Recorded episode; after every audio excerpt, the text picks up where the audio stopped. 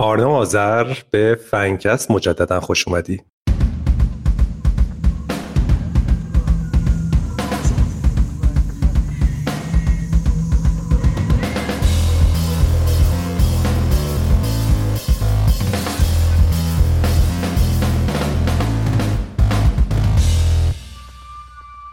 مرسی آقای پسی دوباره من دعوت کردین. خوشحالم که اینجا ارادت. خب ما امروز می‌خوایم یه گپ اساسی و مفصل در مورد game design یا همون طراحی بازی بزنیم و تو این زمینه کی بهتر از تو آرنو که هم تجربه کار تو ایران رو داری با هم دیگه کار کردیم رو گرشاسپ کار کردی رو Shadow Blade کار کردی بعد رفتی آمریکا از راه دور با هم کار کردیم بعد درس game design خوندی و بعدم تو شرکت triple A Volition تجربه کار داری به عنوان level designer یعنی این پروسه رو کلش رو تا اینجا دیدی و فکر کنم گپ و گفت خوبی بتونیم با هم بزنیم و دوست دارم نظر تو بدونم.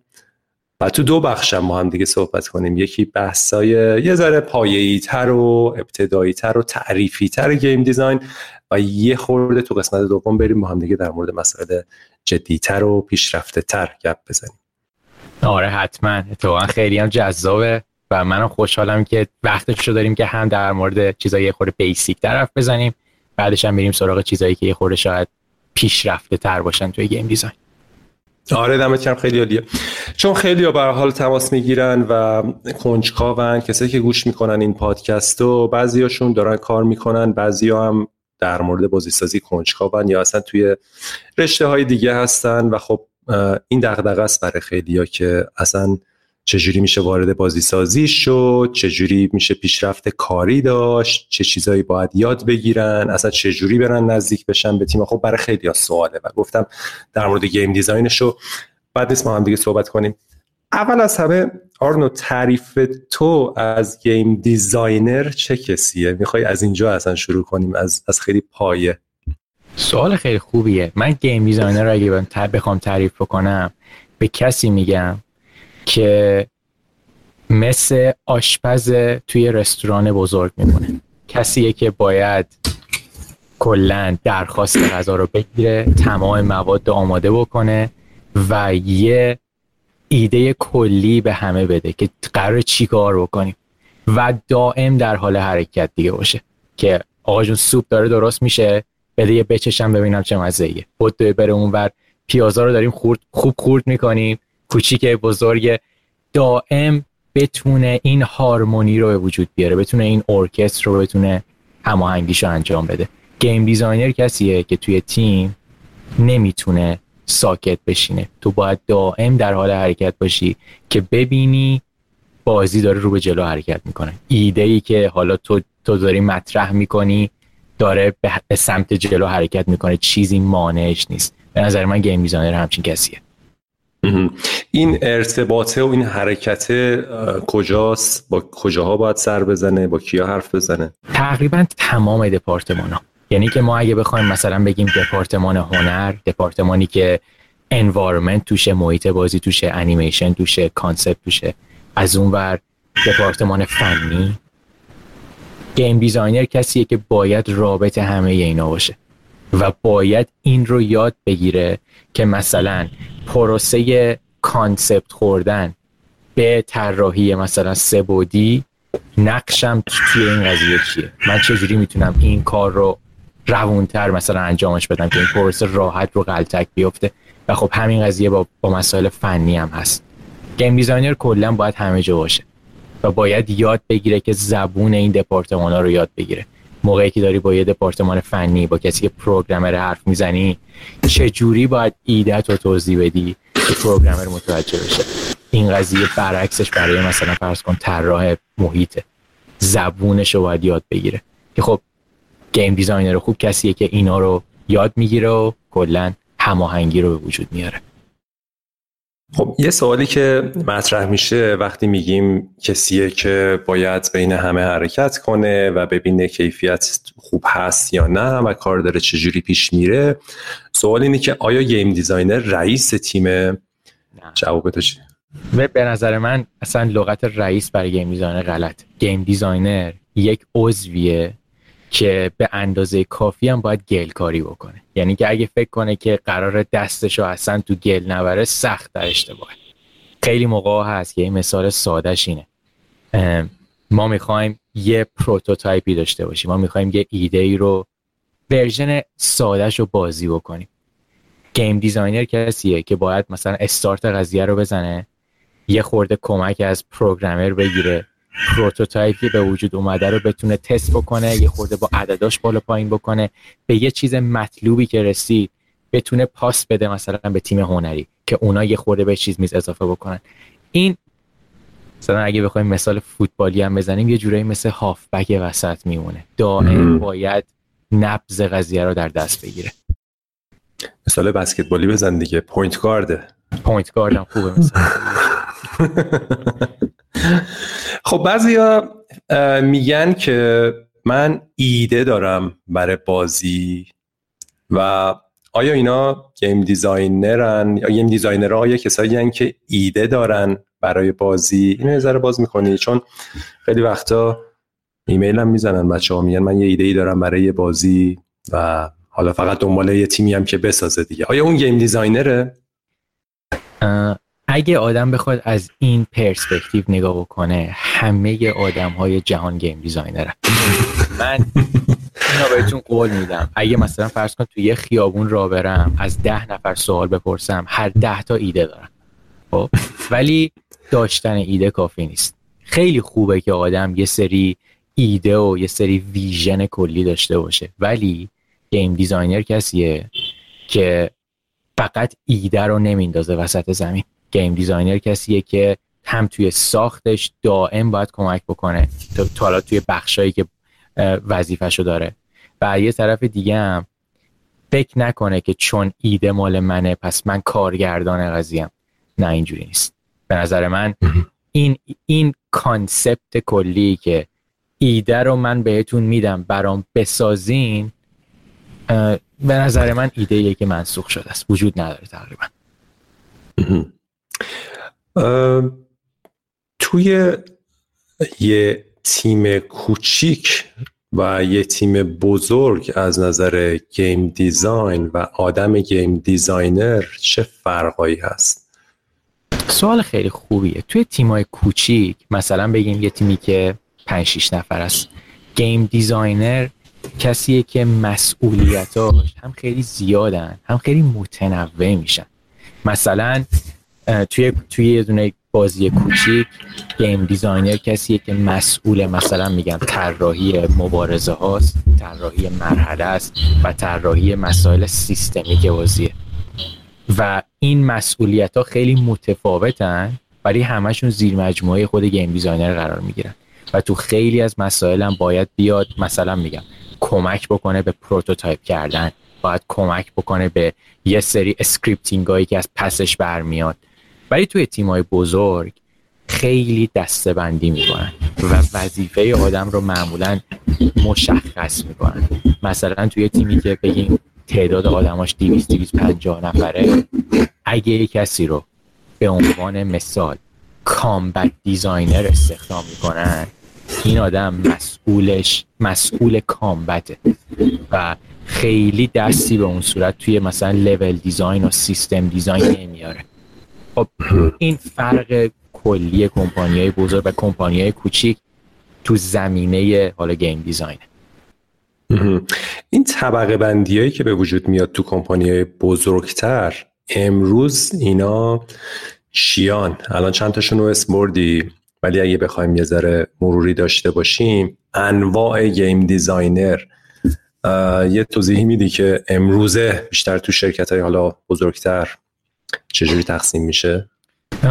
من یه مثال دم دستی مثلا الان تو ذهنم دارم همین کمپانی خودم ما خب من خودم تو بخش level design م. ما level designer داریم.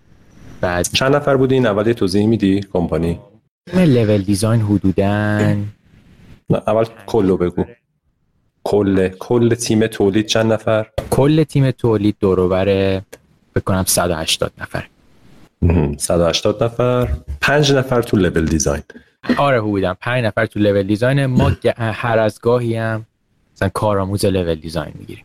یعنی مثلا فرض کن طرف رو توی سه ماه تابستون میاد و یه سری چیزایی که می‌تونه از پسش بر بیاد و بهش میدیم که انجام بده. اینجوری بگم دپارتمان game design شاید دور بر 40 45 نفره. و اینا رو تقسیم کردن توی level design combat design system design open world design mission design. این پنج تا گروه. جالبه. و خب یه سری هم هستن که بهشون میگن principal designer یعنی از نظر سطح design شون اینا با تجربه ترینان. که اینا یه جورایی کار آچار فرانسه رو انجام میدن موقعی که تیم مثلا فرض کن طراحی مرحله یا مثلا فرض کن طراحی معموریت میشن دیزاین اینا نیاز به یه کمک جدی دارن این افراد میرن و حالا مثلا سیار کمک می‌کنن آشار فرانسه واژه خوبیه فکر کنم براشون دقیقا آشار فرانسه. generalist game designer هم چیزی. حالا تو برنامه نویسی generalist programmer میگن ولی اینجا میشن principal designer ان. آره. واقعا کلمه generalist game designer چیزیه که خیلی توی دنیای triple A داره جدی میشه. آره. دنیای triple A خیلی دوست داره که مثلا میگم اگه شما level designer حرفه این بتونید از پس یه سری چیزهای دیگه game design هم بر بیاید چرا؟ به خاطر اینکه همیشه به همیشه پیش میاد این اتفاق که شما مجبورین برین روی سری چیزهای دیگه هم کار بکنید که شاید اونقدری مرتبط به level design نباشن. کلا اینا همش یه دونه option اضافه می‌کنه به کمپانی.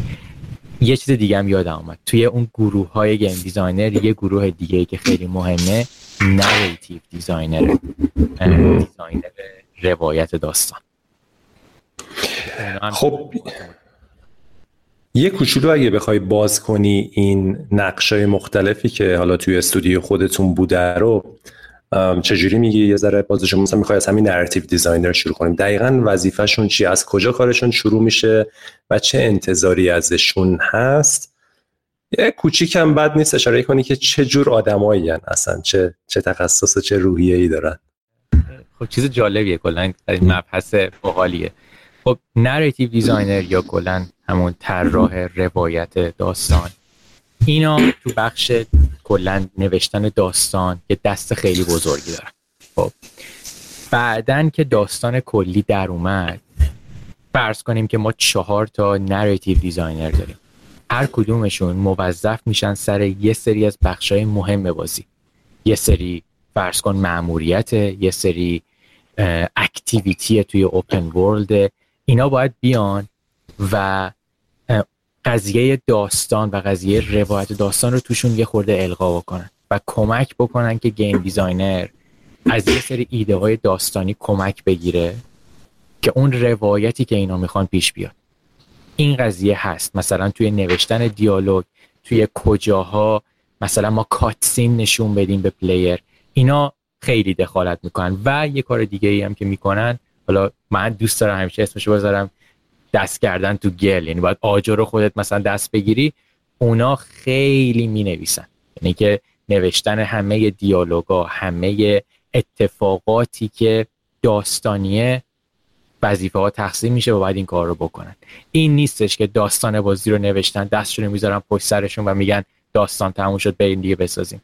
نه تا آخر بازی دائم در حال کمک کردن و یه سری انجام وظیفه پس نویسنده که آدم جداییه. معمولا داستان رو می نویسه و اینا میشن پل بین نویسنده و خود بازی که اون روایتی که نوشته شده بیاد پیاده سازی بشه توی بازی. و ابزار با ابزار باید کار کنن درسته؟ یعنی باید یه مقداری انجین حالا هر انجینی هست که استفاده میشه رو بلد باشن یا طولای خاصی داشته باشن که واقعا بیارن تو اون داستانو درسته. این قضیه نویسنده خیلی موقع خودشون هم دست جدی دارن توی نوشتن داستان. یعنی که کمک می‌کنن توی نوشتن. ولی مخلوط قضیه است. هم نوشتن داستان رو هم الان باید بیان توی روایت داستان کمک بکنن. یه سری ابزار و اینا باید یاد بگیرن که خیلی از کمپانیا برای خودشون دارن. مثلا ما یه سری ابزار داریم که برای نوشتن دیالوگه. اینا باید دیالوگا رو اول بنویسن و با صدای خیلی رباتیک فقط تستی. اینا باید ببینن که مثلا میگم ما الان داریم از نقطه A به نقطه B رانندگی می‌کنیم. چقدر قرار دیالوگ بشنویم آیا این خوب هست خوب نیست؟ به player حال میده داستان روایت میشه؟ اینا این وظایف رو بر عهده می‌گیرن همیشه. چه جور آدمایی narrative designer ها؟ چی؟ چه جور روحیه باید داشته باشن؟ واقعا یه تایپ خاص نیستن خیلی متفاوتن. مثلا خب دنیای Saints Row دنیایی که کمدی و طنز یه چیز خیلی مهمه توش و معمولا طنزش هم طنز آدمای بالغه. من قبل از اینکه بیام تو این کمپانی فکر می‌کردم که الان مثلا میرم توی جلسه های تیمی و قراره همش بخندم. ولی مثلا توی جمع narrative designer امون چند تا از جدی ترین آدم های کمپانی که اصلا نمی‌زنن. ولی موقعی که می نویسن خیلی خنده داره. مثلا متفاوتن. آدم خوشخنده داریم آدم جدی داریم آدمی داریم که کلا دنیا خیلی براش مهم نیست. همشون همه جوره هستن. و آدمایی آره. هستن که کلا صحبت کردن باشون خیلی جذاب همیشه. جالب آدم های کمدین خیلی وقتا آدم های جدی هن. عجیبه عجیبه این قضیه. ما یه معلم داشتیم آقای فارسی تو تلویزیونم. برنامه کمدی انجام می‌داد. عبدولی اوستا این خیلی قدیمیه. اگه کسی یادش باشه این اوستا بود همیشه با عبدولی برنامه تئاتر دور داشتن تو برنامه کودک. خیلی خب خب توی کمدی بود دیگه. یعنی واقعا برنامهش خیلی خندهدار بود و اینم یه اوستای بامزه بود. ولی تو کلاس این اصلا یه سگی بود. هیچ فایده ای نداشت اون کمدین بودنش. برای کلاس ریاضیات جدید درس می‌داد. ریاضی هم درس میده خودش یه مبحث کمدیه. آره جالبه. خب بسیار این پس narrative designer بریم سراغ combat designer combat designer خب اسمش معلومه. اینا مسئول مبارزات بازی خب خیلی موقع هستش که یه سری بازی ها مبارزاتشون همه از مبارزات نزدیک مثل شمشیر بازی و زدن تبر و مثلا God of War یه مثال خیلی خوبشه. یه سری بازی دیگه هم هستن که combat بازی مخلوطی از فرض کن اسلحه هایی که برای دورن و اسلحه های نزدیک. اینا اینجور کار رو باید انجام بدن باید prototype بکنن و خیلی موقع برای به دست آوردن fun توی combat کلی زمان می‌ذارن. چون خیلی موقع هستش که تو نیاز داری که انیمیشن درست اضافه بشه به مثلا اون ضربه که تو می‌خوای. و اینا باید برن ساعت ها وقت بذارن تا به چیز مطلوبی برسن. بگم کنم راحت ترین نحوه توضیحشه. عالیه. چند تا combat designer شما تو تیمتون بود؟ ما فکر کنم حدودا چهار تا combat designer چهار تا combat designer بعد هر کدوم از این تیم های design لید خودشونو دارن؟ دقیقا درست کلا نحوه حالا ما بهش میگیم هایرارکی نحوه این نردبون طبقاتی لید بالاترینه توی حالا این گروه ها بعد سینیره بعد کسیه که مید لوله بعد پایین ها هم اسیستنت و کسایی که کار آموزن system designer هم شما داشتین گفتی آره؟ درسته. system designer کسیه که مسئول به وجود آوردن feature ه به وجود آوردن ویژگی توی بازیه. مثلا کسایی که مسئول درست کردن progression. مثل کسایی که مسئول درست کردن مثال میگم از دیوار بالا رفتنن. اینا اون feature رو درست می‌کنن به بهتر کردنش. مثلا چون بازی ما بازیه که مثلا open world ه این بخش سیستممون هم یکی از بخش خیلی مهمه چون خیلی feature و ویژگی های زیادی است که تو بازی لازمه داشته باشیم و اینا مسئول پیاده سازیشونن. جالبه. چیزایی مثل economy هم مطرح بوده. economy design economy stat و اینا اونا هم همون system designer رو انجام میدن. معمولا دیگه اینا زیر مجموعه همین گروه سیستم میشن. خیلی موقع هستش که مثلا یه مثال دم دستیش کسایی که مسئول درست کردن ambient شهرن.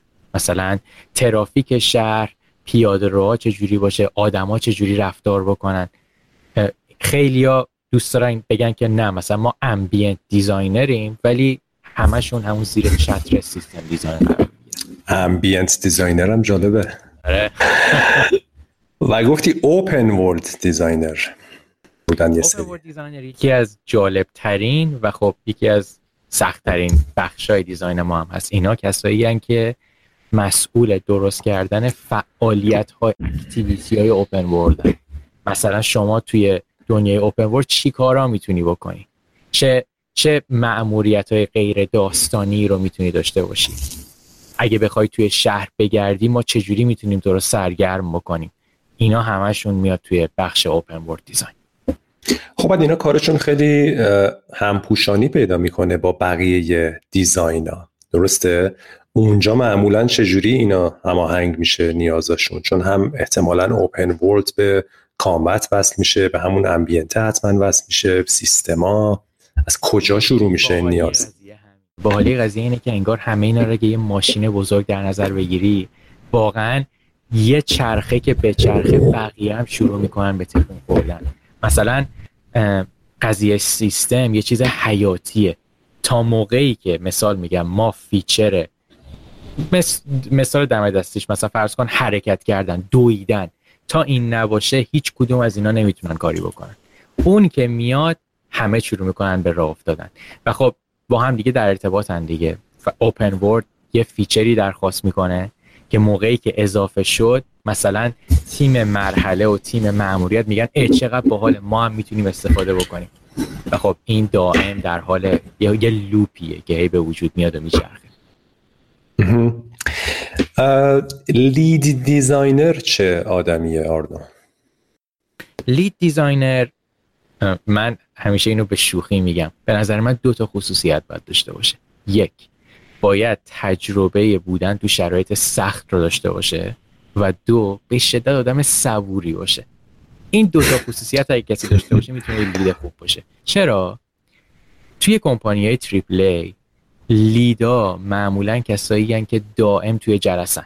دائم باید از صبح تا شب توی جلسات مختلف باشن. خودشون رو update بکنن که چی چه چیزایی داریم review ها چجوری پیش میره مثلا کمبودا چیه و همه اینا رو بیان منتقل بکنن به کسایی که توی تیمن.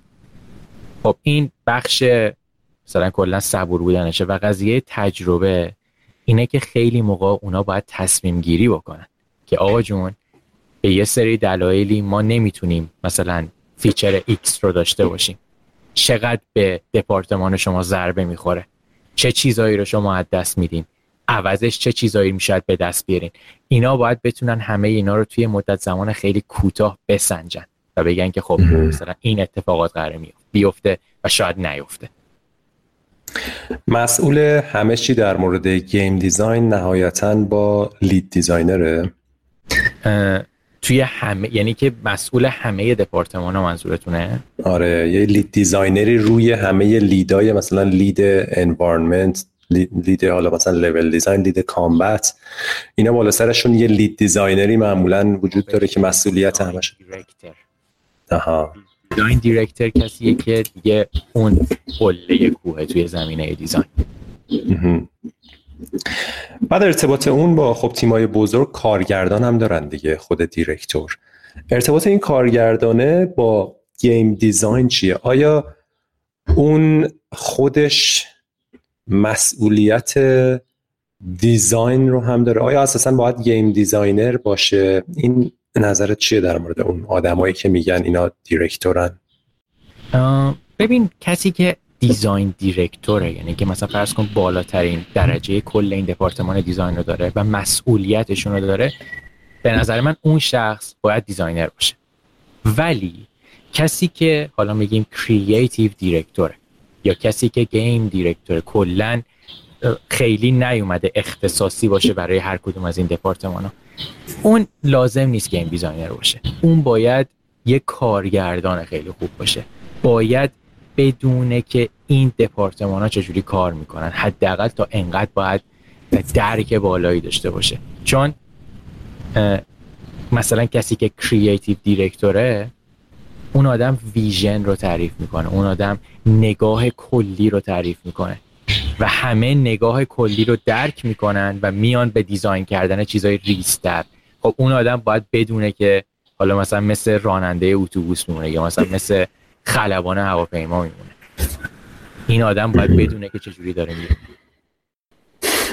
کلی تره پس دیگه مسائلی رو یعنی فرا خیلی فراتر از خود چالش های game design ه درسته یه آره. کلیت باز شاید خیلی قاطی detail نمی‌کنن. مثلا توی جلساتی که review میشه creative director هست.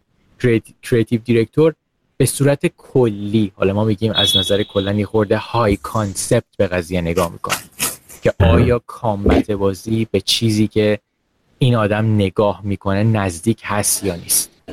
آیا مثلا این مأموریت بازی به چیزی که ما از نظر داستانی می‌خوایم نزدیک هست یا نیست؟ میاد توی اینجور مسائل دخالت می‌کنه. جالبه.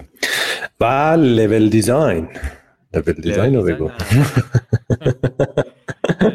خب level design توی بازی های open world معمولا به دو قسمت تقسیم میشه. قسمت اول level design برای مأموریت های داستانیه. یه سری مأموریتی ما داریم که خیلی داستان محورن و نیازشون به یه جور design level ه که حالا ما به اصطلاح میگیم linear یا خطی.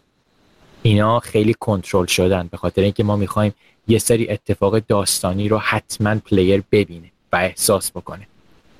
حالا اون قسمت کار من طراحی مرحله برای مسائل open world ه برای دنیای بازه. که مثال میگم من میام یه قسمتی از شهر رو design می‌کنم. یه قسمتی از شهر رو یه جوری باید design بکنم که شمایی که مثلا میگم توی بازی فراری سوار میشی یا مثلا مثال موتور سواری یا پیاده میری از همه حالت ها بتونی لذت ببری. level designer معمولا تقسیم میشه بین این دوتا حالت. level designer خب کارش خیلی مستقیم وصل میشه به طراحی محیط به environment artist و این سوال پیش میاد که شما به عنوان level designer باید بگی کوچه ها چه جوری باشه ساختمون کجا باشه یا آرتیست باید بگه ساختمون اینجاست. تو حالا بیا بقیهش رو کار کن. این از کجا باید شروع بشه این همکاری بین level designer و environment artist کی باید اول بگه؟ اون باید به خوشگلی و واقعیت فکر کنه environment artist یا level designer باید به fun فکر کنه؟ به نظر من همیشه این vision کلی ایده کلی مثل یه چشمه میاد و این دو نفر نگاه می‌کنن. مثلا میگن که آقا جون این قسمت از شهر ما این قسمت از مثلا محیطه که قراره بازی بسازیم تمش تم خیلی شهری و مدرن داره مثلا خب؟ این vision ه میاد و من و من level designer و اون شخص environment artist می‌دونیم که اینجا حالا به اصطلاح آمریکایی مثال داریم downtown داریم می‌سازیم. داریم شهر رو می‌سازیم. خب این میاد و یه اصطلاحی که توی level design هست بهش میگن block block out یا blocking out به صورت خیلی خیلی ساده. با یه سری مکعب یه چیزی که حجم فقط داشته باشه ما یه محوطه ای رو می‌سازیم. میگیم که آقا جون یه سری reference داریم یه سری منبع داریم از یه سری جاهای خوب که به نگاه کلی نزدیکه. من فقط میام block out می‌کنم. فقط با مکعب و مثلث و این چیزا یه چیزی شبیه یه محوطه شهری درست می‌کنم. اینو که درست کردم من و environment artist با هم میشینیم و شروع می‌کنیم به ماساژ دادن این ایده که با چه چیزش حال می‌کنیم با چه چیزش حال نمی‌کنیم. آیا اگه مثلا میگم از سمت چپ نگاه بکنیم یه vista ی قشنگ به player می‌تونیم بدیم که لذت ببره یا نه. اگه با ماشین رانندگی بکنیم چجوری میشه؟ دیگه شروع می‌کنه. یعنی که خیلی من پاس میدم به اون اون پاس میده من. با هم دیگه جلو میریم. خیلی تعامل نزدیکی پس هست بین تیم art و design level designer ها دیگه با کی؟ با چه دپارتمان های دیگه خیلی تعامل دارن؟ یکی از دپارتمان هایی که خیلی بهمون نزدیکه مخصوصا موقعی که داریم روی mission یا همون مأموریت کار می‌کنیم هم mission designer ه هم narrative designer ه. کسی که حالا مسئول روایت داستانه میاد به ما میگه که میگه ببین اینجا من دلم می‌خواد play دلم می‌خواد بازیکن احساس تنهایی بکنه احساس ترس بکنه. چجوری می‌تونی این محیط رو مثلا ببری سمت بسته و خفه بودن که این حسه کم کم القا بشه؟ یا مثلا میگه که دلم می‌خواد اینجا با دو تا شخص دیگه یه محیط خیلی قشنگی رو ببینن و با هم حرف بزنن. چجوری می‌تونیم به اون برسیم؟ چه از چه راهی بریم که به اون برسیم؟ این تعامله همیشه هست. خب واقعا level designer کسی که به نظر من با تمام بخش design کار می‌کنه. با combat کار می‌کنه. چرا؟ به خاطر اینکه محیط مبارزه ای که شما طراحی می‌کنی شاید به یه سری از دشمنان نخوره. یه سری از دشمنان محیط بزرگ و باز بخوان. تو باید تعامل بکنی با تیم combat تو مطمئن بشی چیزی که مد نظر توه سازگار با روشی که اونا می‌خوان. و خب این توی دپارتمان های دیگه هم هستی مثلا دپارتمان سیستم هم داره و حالا چی میگن؟ همش باید صحبت بکنی تا مطمئن بشی هدف داره درست انجام میشه. خیلی پس مرکزیت داره لول دیزاین یعنی همه یه جورایی بهش وصل میشن. بالاخره همه می‌خوان یه جایی اتفاق بیفتن. اون جا هم level design داره طراحی می‌کنه. خب. عالیه. یه سوال حالا بسیار جدی که برای همه مطرحه اینه که خب خیلی احساس می‌کنن که علاقمندن به این قضیه جذاب game design حالا انواعش. این مسیرش چیه؟ از کجا می‌تونه یکی بیاد game designer بشه؟ چی بخونه؟ دانشگاه بره؟ نره؟ اصلا کاری بکنه؟ امروز حالا توی 2021 این قضیه چجوریه آردا؟ ببین این سوالیه که واقعا هیچ جواب مثلا یک جواب نداره. میلیون ها جواب می‌تونه داشته باشه. ولی چیزی که من می‌خوام بگم هم از تجربه شخصی خودمه هم از تجربه کساییه که اونا هم الان به صورت حرفه‌ای game designer ن. چیزی که هست به نظر من game designer باید یه پروژه رو شروع بکنه. پروژه می‌تونه خیلی کوچیک باشه پروژه می‌تونه جمع شدن با چهار پنج تا دوست باشه و یه چیزی کار کردنه یا می‌تونه به عنوان حالا کارآموز عضوی از یک تیمی بشه که اونا در حال ساخت بازی game designer ی ارزشمند میشه که تجربه ساخت یه چیزی داشته باشه. حالا حالا اگه هیچ کسی انتظار نداره یه game designer با بازی triple شروع بکنه. نه. ولی من دلم می‌خواد مثلا میگم به عنوان کسی که الان توی جلسات مصاحبه حضور پیدا می‌کنه من دلم می‌خواد موقعی که ما می‌خوایم یه طراح بازی رو استخدام بکنیم اون آدم چشیده باشه که ساخت بازی چه مراحلی داره. چه سختیایی داره. کار کردن با آرتیست چجوریه؟ پاسکاری کردن و باشون بلد هستی یا نیستی؟ دلم می‌خواد اینو چشیده باشه. حالا نیازه که دانشگاه بره بستگی خود game designer. من خودم کسی بودم که تجربی یاد گرفتم game design رو بعدا رفتم دانشگاه. یعنی کسی بودم که از تجربی به آکادمیک رسید. خیلیا برعکسن. از آکادمیک به تجربی رسیدن. هیچ کدوم نمی‌تونه بگه کدوم راه درسته کدوم راه غلطه. ولی به نظر من مهمه که game designer که شروع به کار کرد هر دوتا رو بچشه. هم مثلا میگم اگه علاقه به دانشگاه نداری مقالات game design رو بخون کتابای game design رو بخون و کنارش هم شروع بکن به پیاده سازی یه چیزی. ببین که مثلا میگم چجوری می‌تونم یه مرحله باحال درست بکنم؟ از مثلا این یک دقیقهش کسی که بازی کرد بگه چقدر حال داد بهم. ببین می‌تونی به اون حس برسی یا نه و آزمون و خطا رو یاد بگیر. به نظر من game designer باید خب خیلی چیزای خوبی رو گفتی. من چند تا سوالم اینجا ازت بپرسم. در مورد اینکه بخواد یه کاری بکنه یعنی واقعا یه کار عملی انجام بده. خب یه حالت اینه که یه تیم کوچیکی دست و پا کنه با دوستاش این کارو بکنه. اگه کسی تنها باشه هم آیا می‌تونه برای خودش نمونه هایی درست کنه؟ شبیه همینایی که میگی تجربه های عملی. و آیا برای اون کار اگر می‌تونه لازم برنامه نویسی یاد بگیره یا خیر؟ سوال خیلی خوبیه. اگه کسی دلش می‌خواد تک نفری کار شروع بکنه یا دسترسی به تیم نداره. یک نفری هم میشه شروع کرد. ولی توصیه من به کسایی که دوست دارن یک نفری کار بکنن. پروژه رو انتخاب بکنید که بتونید از پس مسئولیتاش بر بیاید هیچ آدمی نمی‌تونه تنهایی کال آف دیوتی بسازه. تو تاریخ بازی سازی نبوده و نخواهد بود.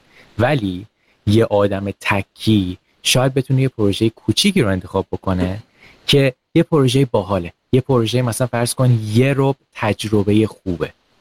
این آدم نیازهای programming ش احتمالا کمتره و می‌تونه احتمال از پسش بر بیاد. نیازهای هنریش کمتره و شاید بتونه از پسش بر بیاد. و از اونورم الان به اندازه کافی tutorial و asset مجانی وجود داره. اگه کسی دلش می‌خواد مثلا میگم با GameMaker یه چیز کوچولو بسازه GameMaker مجانیه. کلی توتوریال براش هست و یه سرچ کوچیک می‌تونه دنیای اسست داشته باشه که مثلا محیط بازی من چه رنگ چه جوری باشه خوشگل مثلا چه چه استایلی داشته باشه همه اینا رو می‌تونه به دست بیاره. به نظر من شدنیه ولی نکتهش اینه که چه جور پروژه رو انتخاب بکنیم و چقدر کوچیک یا بزرگ باشه. ماد سازی چی نظرت در مورد اون چیه؟ mod سازی هم خب یه راه خیلی جالبیه که اکثر game design اکثر level designer ها سراغ mod سازی میرن. این خیلی جالبه که از قدیم هم بوده. مثالش مثلا فرض کنیم یه یه engine ی هست به نام TrenchBroom فکر کنم. TrenchBroom engine یه که جدیدن بازی Quake رو یه بازی که first person خیلی هم سریعه برای اون editor درست کردن. و توی TrenchBroom level designer هایی که تازه کارن میان و level برای Quake درست می‌کنن. بازی که همه مکانیکاش در اومده همه دشمناش در اومدن. art بازی هم مشخصه و میان هر راهی مرحلهشون رو به رخ بقیه می‌کشن که مثلا ببینید من خیلی از مفاهیم level design رو بلدم. اگه هم کسی خواست ببینه همین الان بره و چیزی که من ساختم رو دانلود کنه و بازی کنه. اینا خودشونو خیلی دخیل پروگرامینگ و طراحی سبودی نمی‌کنن فقط تمرکز می‌کنن روی طراحی مرحله. کسی که اینجوری مرحله بسازه خب ساختن یه ور قضیه است بعد بازخورد گرفتن یه ور دیگه دیگه که خب خیلی جدیه. من بفهمم مثلا کارم خوب بود بد بود چهار نفر بازی کردن خوششون اومد یا نه. چجوری می‌تونن این feedback رو بگیرن بچه ها مثلا همین engine ی که گفتی اگه باهاش لول بسازن خودش یه فضایی داره که به اشتراک بذاری؟ این فضا رو داره. این یکی از راهاشه. و راه های اینه که خود کسی که اینو ساخته بیاد صحبت بکنه به کسایی که مثلا میگم خیلی اصلا شاید level designer هم نباشن و جز اون community هم نباشن. بهشون بگی که بیاین بازی کنید و نظرتون رو بهم بگید و چیزی که همیشه هم پیش میاد. اینو با قاطعیت بگم. کسایی که شروع می‌کنن به ساخت طراحی مرحله. منم جز همون گروه بودم. یه مدت زمان طولانی طول می‌کشه تا آدم دستش بیاد چه جور طراحی مرحله ای باید بکنه. چه چیزی خوبه چه چیزی بده. و از فیدبک بد نباید بترسن نباید دل سرد بشن. اینا همش قدماییه که همه level designer های جهان برداشتن و آدمایی که جدیدن میان اونا هم برمیدارن. اولین لول ها اولین مرحله ها اکثرا بدن ولی همشون همون به قول معروف learning curve قضیه که کم کم همه یاد می‌گیرن. برین نشون کارتون رو نشون بدین از بقیه feedback بگیرین توی community کارتون رو به اشتراک بذارین و ببینین که چقدر توی یه طی مسیری چیز پرارزشیه. خب پس به نظر تو کار عملی خیلی خیلی با ارزش تره از حالا هر کار آکادمیک و مطالعه ولی خب میگی همه راهاش هست هر کدوم ارزش خاص خودش رو داره طبیعتا هم تو هر دو رو تست کردی و چشیدی و آدمایی هم که دیدی خب همینجوری بودن. خب توی خارج از ایران الان دانشگاه های game design و اصلا رشته game design توی دانشگاه جدی تر شده. خودت هم رشته game design بود درسته؟ من توی دانشگاه هنر سان فرانسیسکو اسم رشته من بود game development ولی من تمرکزم بیشتر روی game design بود. آها. minor رو اینا می‌تونستین انتخاب کنین. درس خب توی ایران ولی خب این خیلی جدی نشده هنوز بحث آموزش game و به خصوص game design. کسایی که توی ایران هستن براشون سواله که خب من می‌خوام دانشگاه برم چه رشته ای بخونم که حالا نزدیکترین باشه به game design؟ من در آینده می‌خوام game designer بشوم و الان چی بخونم بهتره؟ پاسخ تو به این سوال چیه؟ این سوال خیلی هم سوال جالبیه. هم سوالیه که بستگی به خود شخصم داره. من خودم می‌دونم خیلی از game designer هایی که الان توی ایران game designer ن از مثلا رشته مهندسی نرم افزار اومدن. اینا کسایی بودن که نرم افزار رو به صورت خیلی جدی و آکادمیک یاد گرفتن برنامه نویسی رو یاد گرفتن و کم کم آشنا شدن با مباحث game design. از اون ور من یه سری آدم دیگرم می‌شناسم که از, از دنیای هنر اومدن. یعنی مثلا طرف خیلی نقاش خوبی بوده خیلی concept خوب میکشیده کم کم با game design آشنا شده و تونست کسی باشه که ایدهاشو به صورت تصویری خیلی خوب بیان می‌کنه و از اون راه وارد دنیای game design شد. به نظر من برمیگرده به خودش هست. اگه کسی فکر می‌کنه که توانایی یا مثلا علاقه به رشته مهندسی نرم افزار داره. چرا که نه؟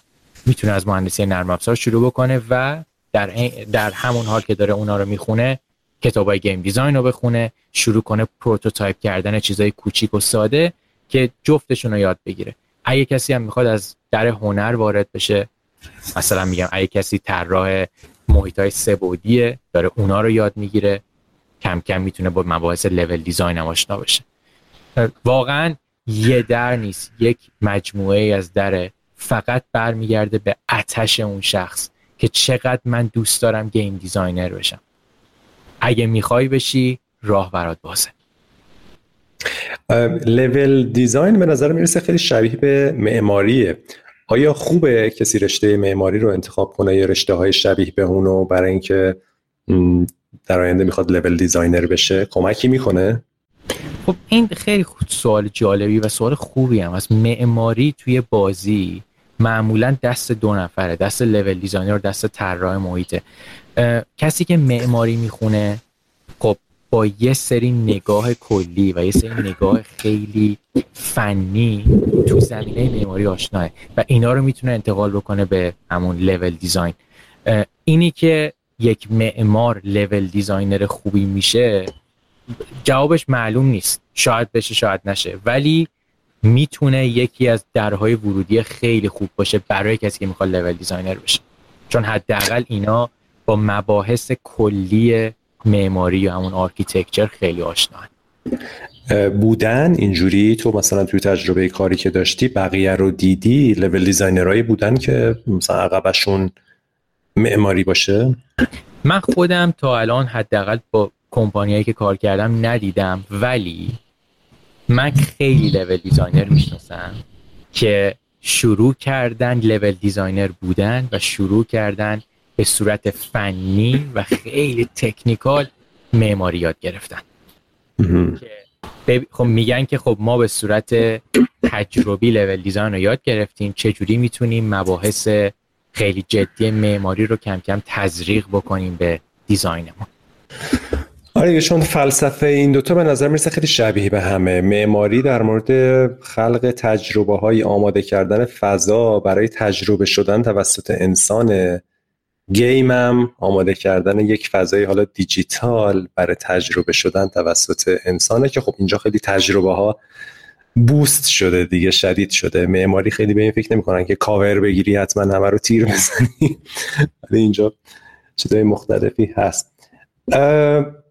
بحث UX چطور؟ اون چقدر ببین چون تجربه کاربر یا user experience یه چیزیه که خب به UI ربط داره ولی واقعا به game هم ربط داره. کسایی که این کارو می‌کنن چقدر design باید بدونن چقدر فقط همون بحث UI اینا اینا کی‌ان معمولا؟ این بحث دپارتمان های design شد. من باید بگم که ما دپارتمان UI UX هم داریم که من یادم رفت اونا رو بگم. نظرت می‌خوام از تمام اونم پس design می‌دونی. اونا رو من جز تیم design میمونم البته که توی کمپانی triple A خیلی موقع کسایی که مسئول بخش UI میشن یه خورده نگاه artistic شون شاید یه خورده بیشتر باشه. ولی UX کسیه که تجربه لذت بخش این آدم خیلی توش دست داره. من همیشه یاد یه سری مثال های خیلی ساده و پیش پا افتاده میفتم که پلیرها بهش فکر نمی‌کنن. مثلا شما وسط بازی می‌خوای تفنگ تو عوض بکنی و می‌خوای سریع منو تفنگات بیاد بالا که ببینی چیا داری. اینی که توی بازی سریع تفنگ تو عوض می‌کنی و یه نگاهی میندازی ببینی که خب مثلا دو تا تفنگ دیگه هم دارم و اینا این کار UX دیزاینره که این تجربه رو برای شما لذت بخش کرده برای شما راحت کرده. اگه همین اتفاقات ساده خوب پیاده نشه هم تجربه بد میشه هم شمایی که پلیری متوجه میشه که چقدر سخته این چرا رادست نیست چرا نمی‌تونم مثلا اینقدر سریع کاری رو انجام بدم. اینا همش وظایفیه که یو اکس بر عهده می‌گیره و از اول تا آخر پروژه کمک می‌کنه به بهتر شدنشون. که خب خیلی هم مهمه دیگه به خصوص برای خیلی واقعا همه رو خراب می‌کنه اگه بد باشه. و, و من یکی از همیشه بحثایی که خیلی دوست دارم صحبت کردم با UX designer ها. UX designer ها نگاهشون نسبت به حالا مثلا یه مقوله fun خیلی متفاوته. اونا همیشه نگاه می‌کنن که چقدر اینا مثلا هوای player رو دارن توی یه سری مسائل. آیا قابل فهم هست یا نیست؟ آیا player می‌تونه با یه player دیگه هم دیگه کاری رو مثلا مشترکن انجام بدن. آیا جفتشون متوجه میشن که داره چه اتفاقی میفته؟ UX designer همیشه به اینا دقت می‌کنه. شاید چیزیه که من level designer تو نگاه اول بهش دقت نکنم. جالب از یه نظرهای برعکس شاید چون اونا designer های دیگه به فکر چالشن برای player اونا چالشی نمی‌خوان اونا می‌خوان چالش رو بردارن. همه چی رو برش راحت کنن. اونا همیشه اینجوری نگاه می‌کنن اونا دوست دارن که تجربه لذت بخش باشه. حتی اگه تجربه سختی هم هست سختیش به خاطر بد بودن دیزاین نباشه. سختیش به خاطر چالشه باشه. اینا میگن که ما دلمون می‌خواد شما متوجه بشی همه چیز رو درک بکنی که نتونی بگی که بازی بده. بگی که خب من اشتباه کردم بتونم دوباره تلاش بکنم. که خب خیلی باحاله دیگه. یو دیزاینر کارش خیلی جدیه. خب آرنه حالا یه سوالی که یه ذره بکنم سوال سختیه ولی بذار ببینم چجوری میشه مطرحش کرد. ببین علاقه به بازی ساز شدن معمولا یه جرقه از یه جای جرقه می‌خوره تو آدما منتها خیلی وقتا خیلی ها گیمرن بازی دوست دارن و بعد احساس می‌کنن که اگر بازی سازی حرفه من باشه خب چه باحاله چه جذابه چه خوبه. حالا دارم فکر کنم فیزیک بخونم ریاضی بخونم برم مهندس شم دکتر شم اینا. بعد می‌بینن یه سری هستن بازی سازن میگن خب چه جذاب به عنوان یه حرفه. پس تو خودش چیزی که تا حالا داشته علاقه به بازی کردن بوده و یه ویژنی یه در واقع یه ایمیجی یه تصویری که براش خیلی جذابه یه آدمیه که بهش میگن بازی ساز. این وسط و ایده ای نداره که چه اتفاقایی میفته یا اون آدم بازی ساز چی کار می‌کنه هر روز چی یاد می‌گیره رو چی وقت می‌ذاره. اصلا زندگیش هر روز چه شکلیه؟ خب این وسط رو نمی‌دونیم. اکثرا البته در مورد رشته ها همینجوریه وقتی بچه ها می‌خوان مثلا تو کنکورم رشته انتخاب کنن همینه. یه تصویر آخری دارن که مثلا یه عمویی دارم مهندس عمرانه. خب اون چه شکلیه؟ خب منم مثلا هستم. ولی اینکه این وسط درسا چیان چه تجربه یه چه جوری می‌تونم خب هیچ دیدی هیچ کس نداره. به خصوص برای گیم. ولی خب تو گیم باز خیلی معمولا بچه ها همینجوری عاشق مهندس مکانیک شدن یا مهندس نساجی شدن نیستن چون دیدی ندارن. ولی گیمو چون همه خب بازی کردن اینی که من یه لقبی داشته باشم که آقا بنده طراح این بازی هستم خب برای همه جذابه.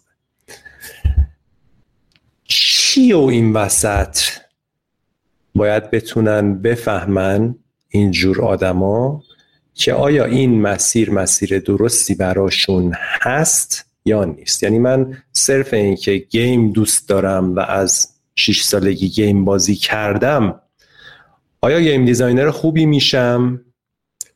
یا نه؟ آیا میشه اینو فهمید؟ تو خودت یه نمونه هستی که اصلا خیلی پایین می‌دونستی چی می‌خوای. فکر کنم روز اولی که اومدی فن افزار 17 سالت بود یا 16 سالت بود؟ 17 سالت بود. اصلا اون روز می‌دونستی چی می‌خوای. و هر روز واقعا هم یاد گرفتی هم کار کردی هم خروجی داشتی و بهتر و بهتر شدی تا اینجا که امروز که خب توی یکی از بهترین شرکت های دنیا داری کار می‌کنی.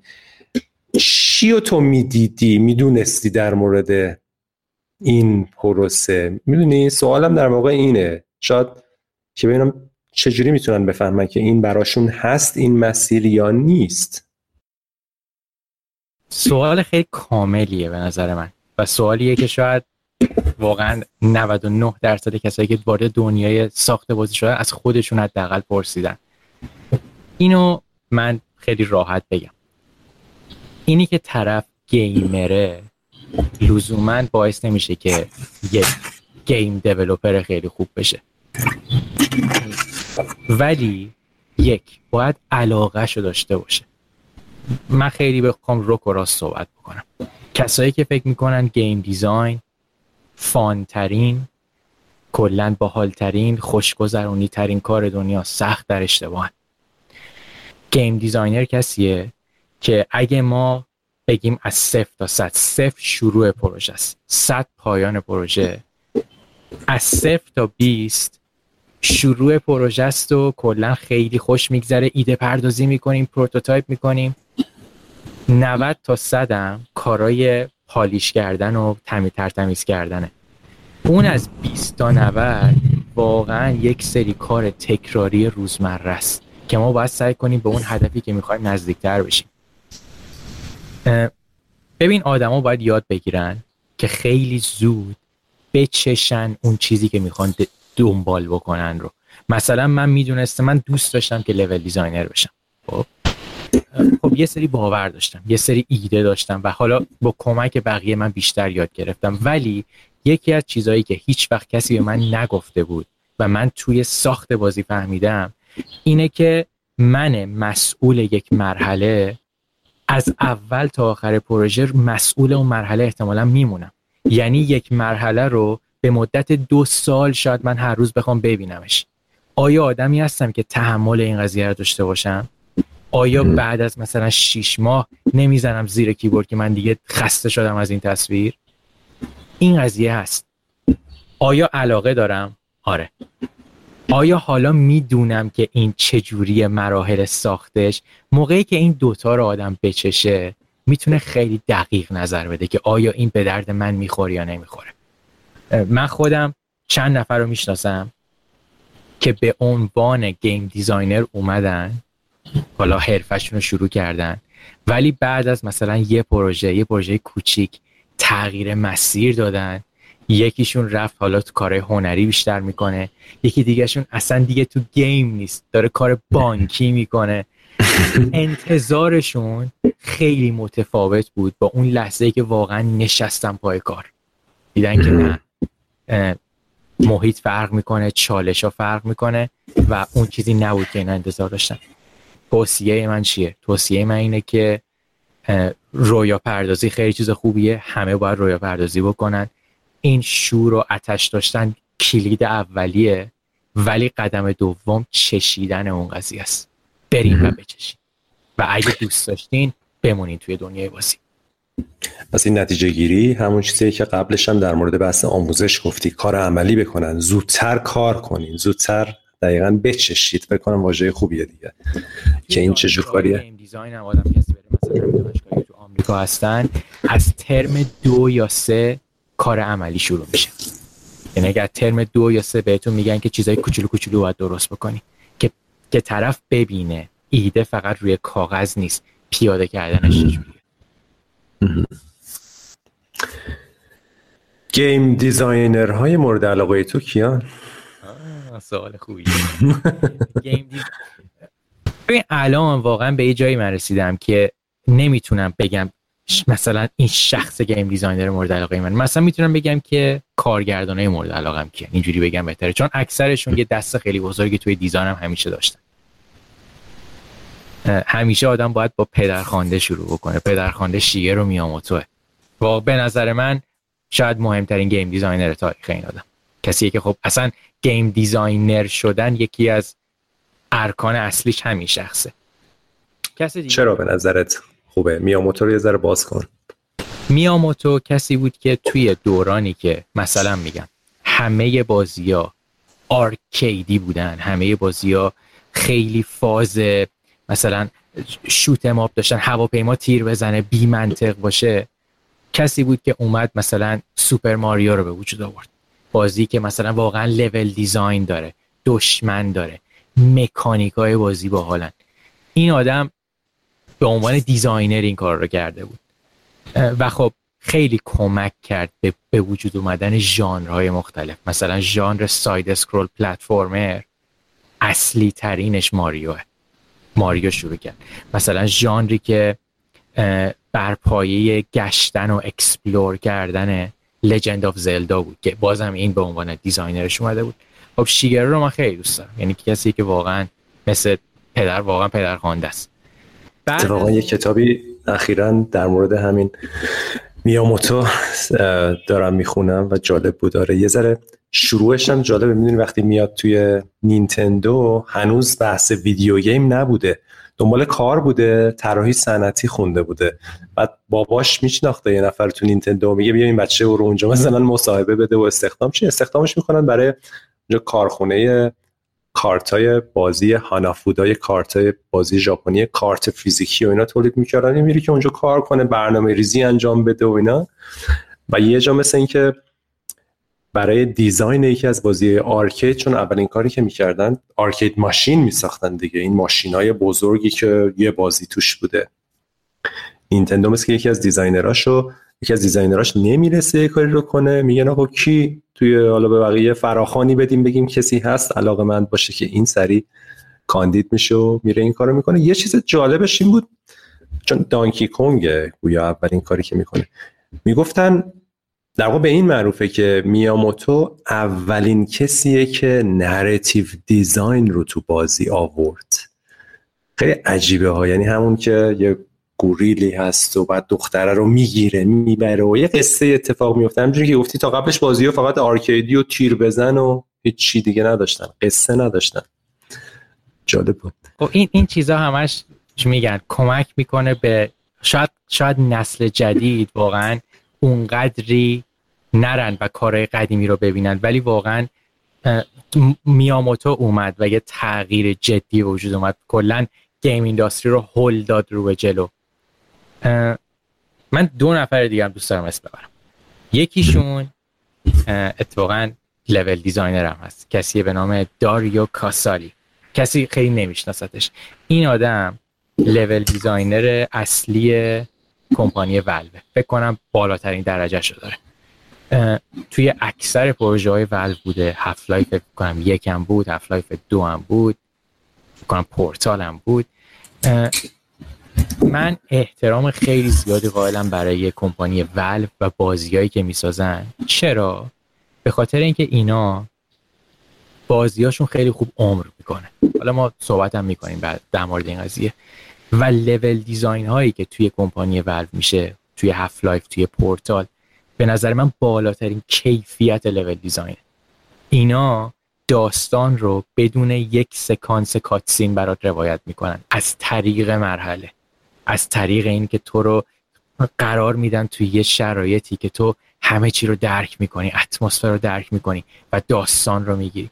داریو کاسالی یکی از بهترین ها ولی خب این این فرهنگ کمپانی ولوه که به قول معروف اجازه نمیده کسی راکستار بشه توش. آدماش اکثرا ناشناختن. این در مورد داریو کاسالی. یه شخص دیگه هم دوست دارم که اتفاقا برعکس داریو کاسالی خیلی هم معروفه. شخصی به نام بروس استریلی بروس استریلی کارگردان آنچارتد دو بوده لستاواس یک بوده و آنچارتد چهار. من هر سه تای این بازی ها رو خیلی خیلی دوست دارم. مخصوصا Uncharted 4 و Last یک و Bruce Straley کارگردان این بازی ها بوده. و جالبیش هم اینه که Bruce از دنیای هنر اومد و کارگردان شد. environment artist بود. فکر کنم بعد از environment artist کارگردان هنری بود و اومد game director شد. که الان دیگه کار نمی‌کنه. الان بازنشسته شد؟ بعد از تموم شدن آن چارت چهار کلا از ناتی داگ اومد بیرون. و یه ذره استراحت می‌کنه. بعد دوباره برمیگردن معمولا. آدم های بلیزارد که اینجوری شدن اکثرا رفتن و بعد دوباره یکی دو سال بعد گفتن خب ما حالا اومدیم و با یه تیم کوچیک و یه تیم خودشون شروع کردن. خب یه سوال کتابی هم بکنم. قبلا هم ازت پرسیده بودم البته. ولی خب الان هم بگو ببین توی گیم دیزاین کتاب هم حال زیاد هست. خیلی هم کتاب می‌خونن. بالاخره تجربه شده. آیا کتابی بین اینا هست که از بقیه واقعا مطرحتر و بهتر باشه که بخوای پیشنهاد بدی؟ من فکر کنم معروف ترین کتاب گیم دیزاین همون Theory of Fun باشه. فکر کنم معروف ترینه ولی خب من خودم کتاب Level Up هم خیلی دوست دارم. Level Up هم یه کتاب خیلی خوبیه. Level Up اون دسته کتاباییه که خیلی تمرکز داره روی game design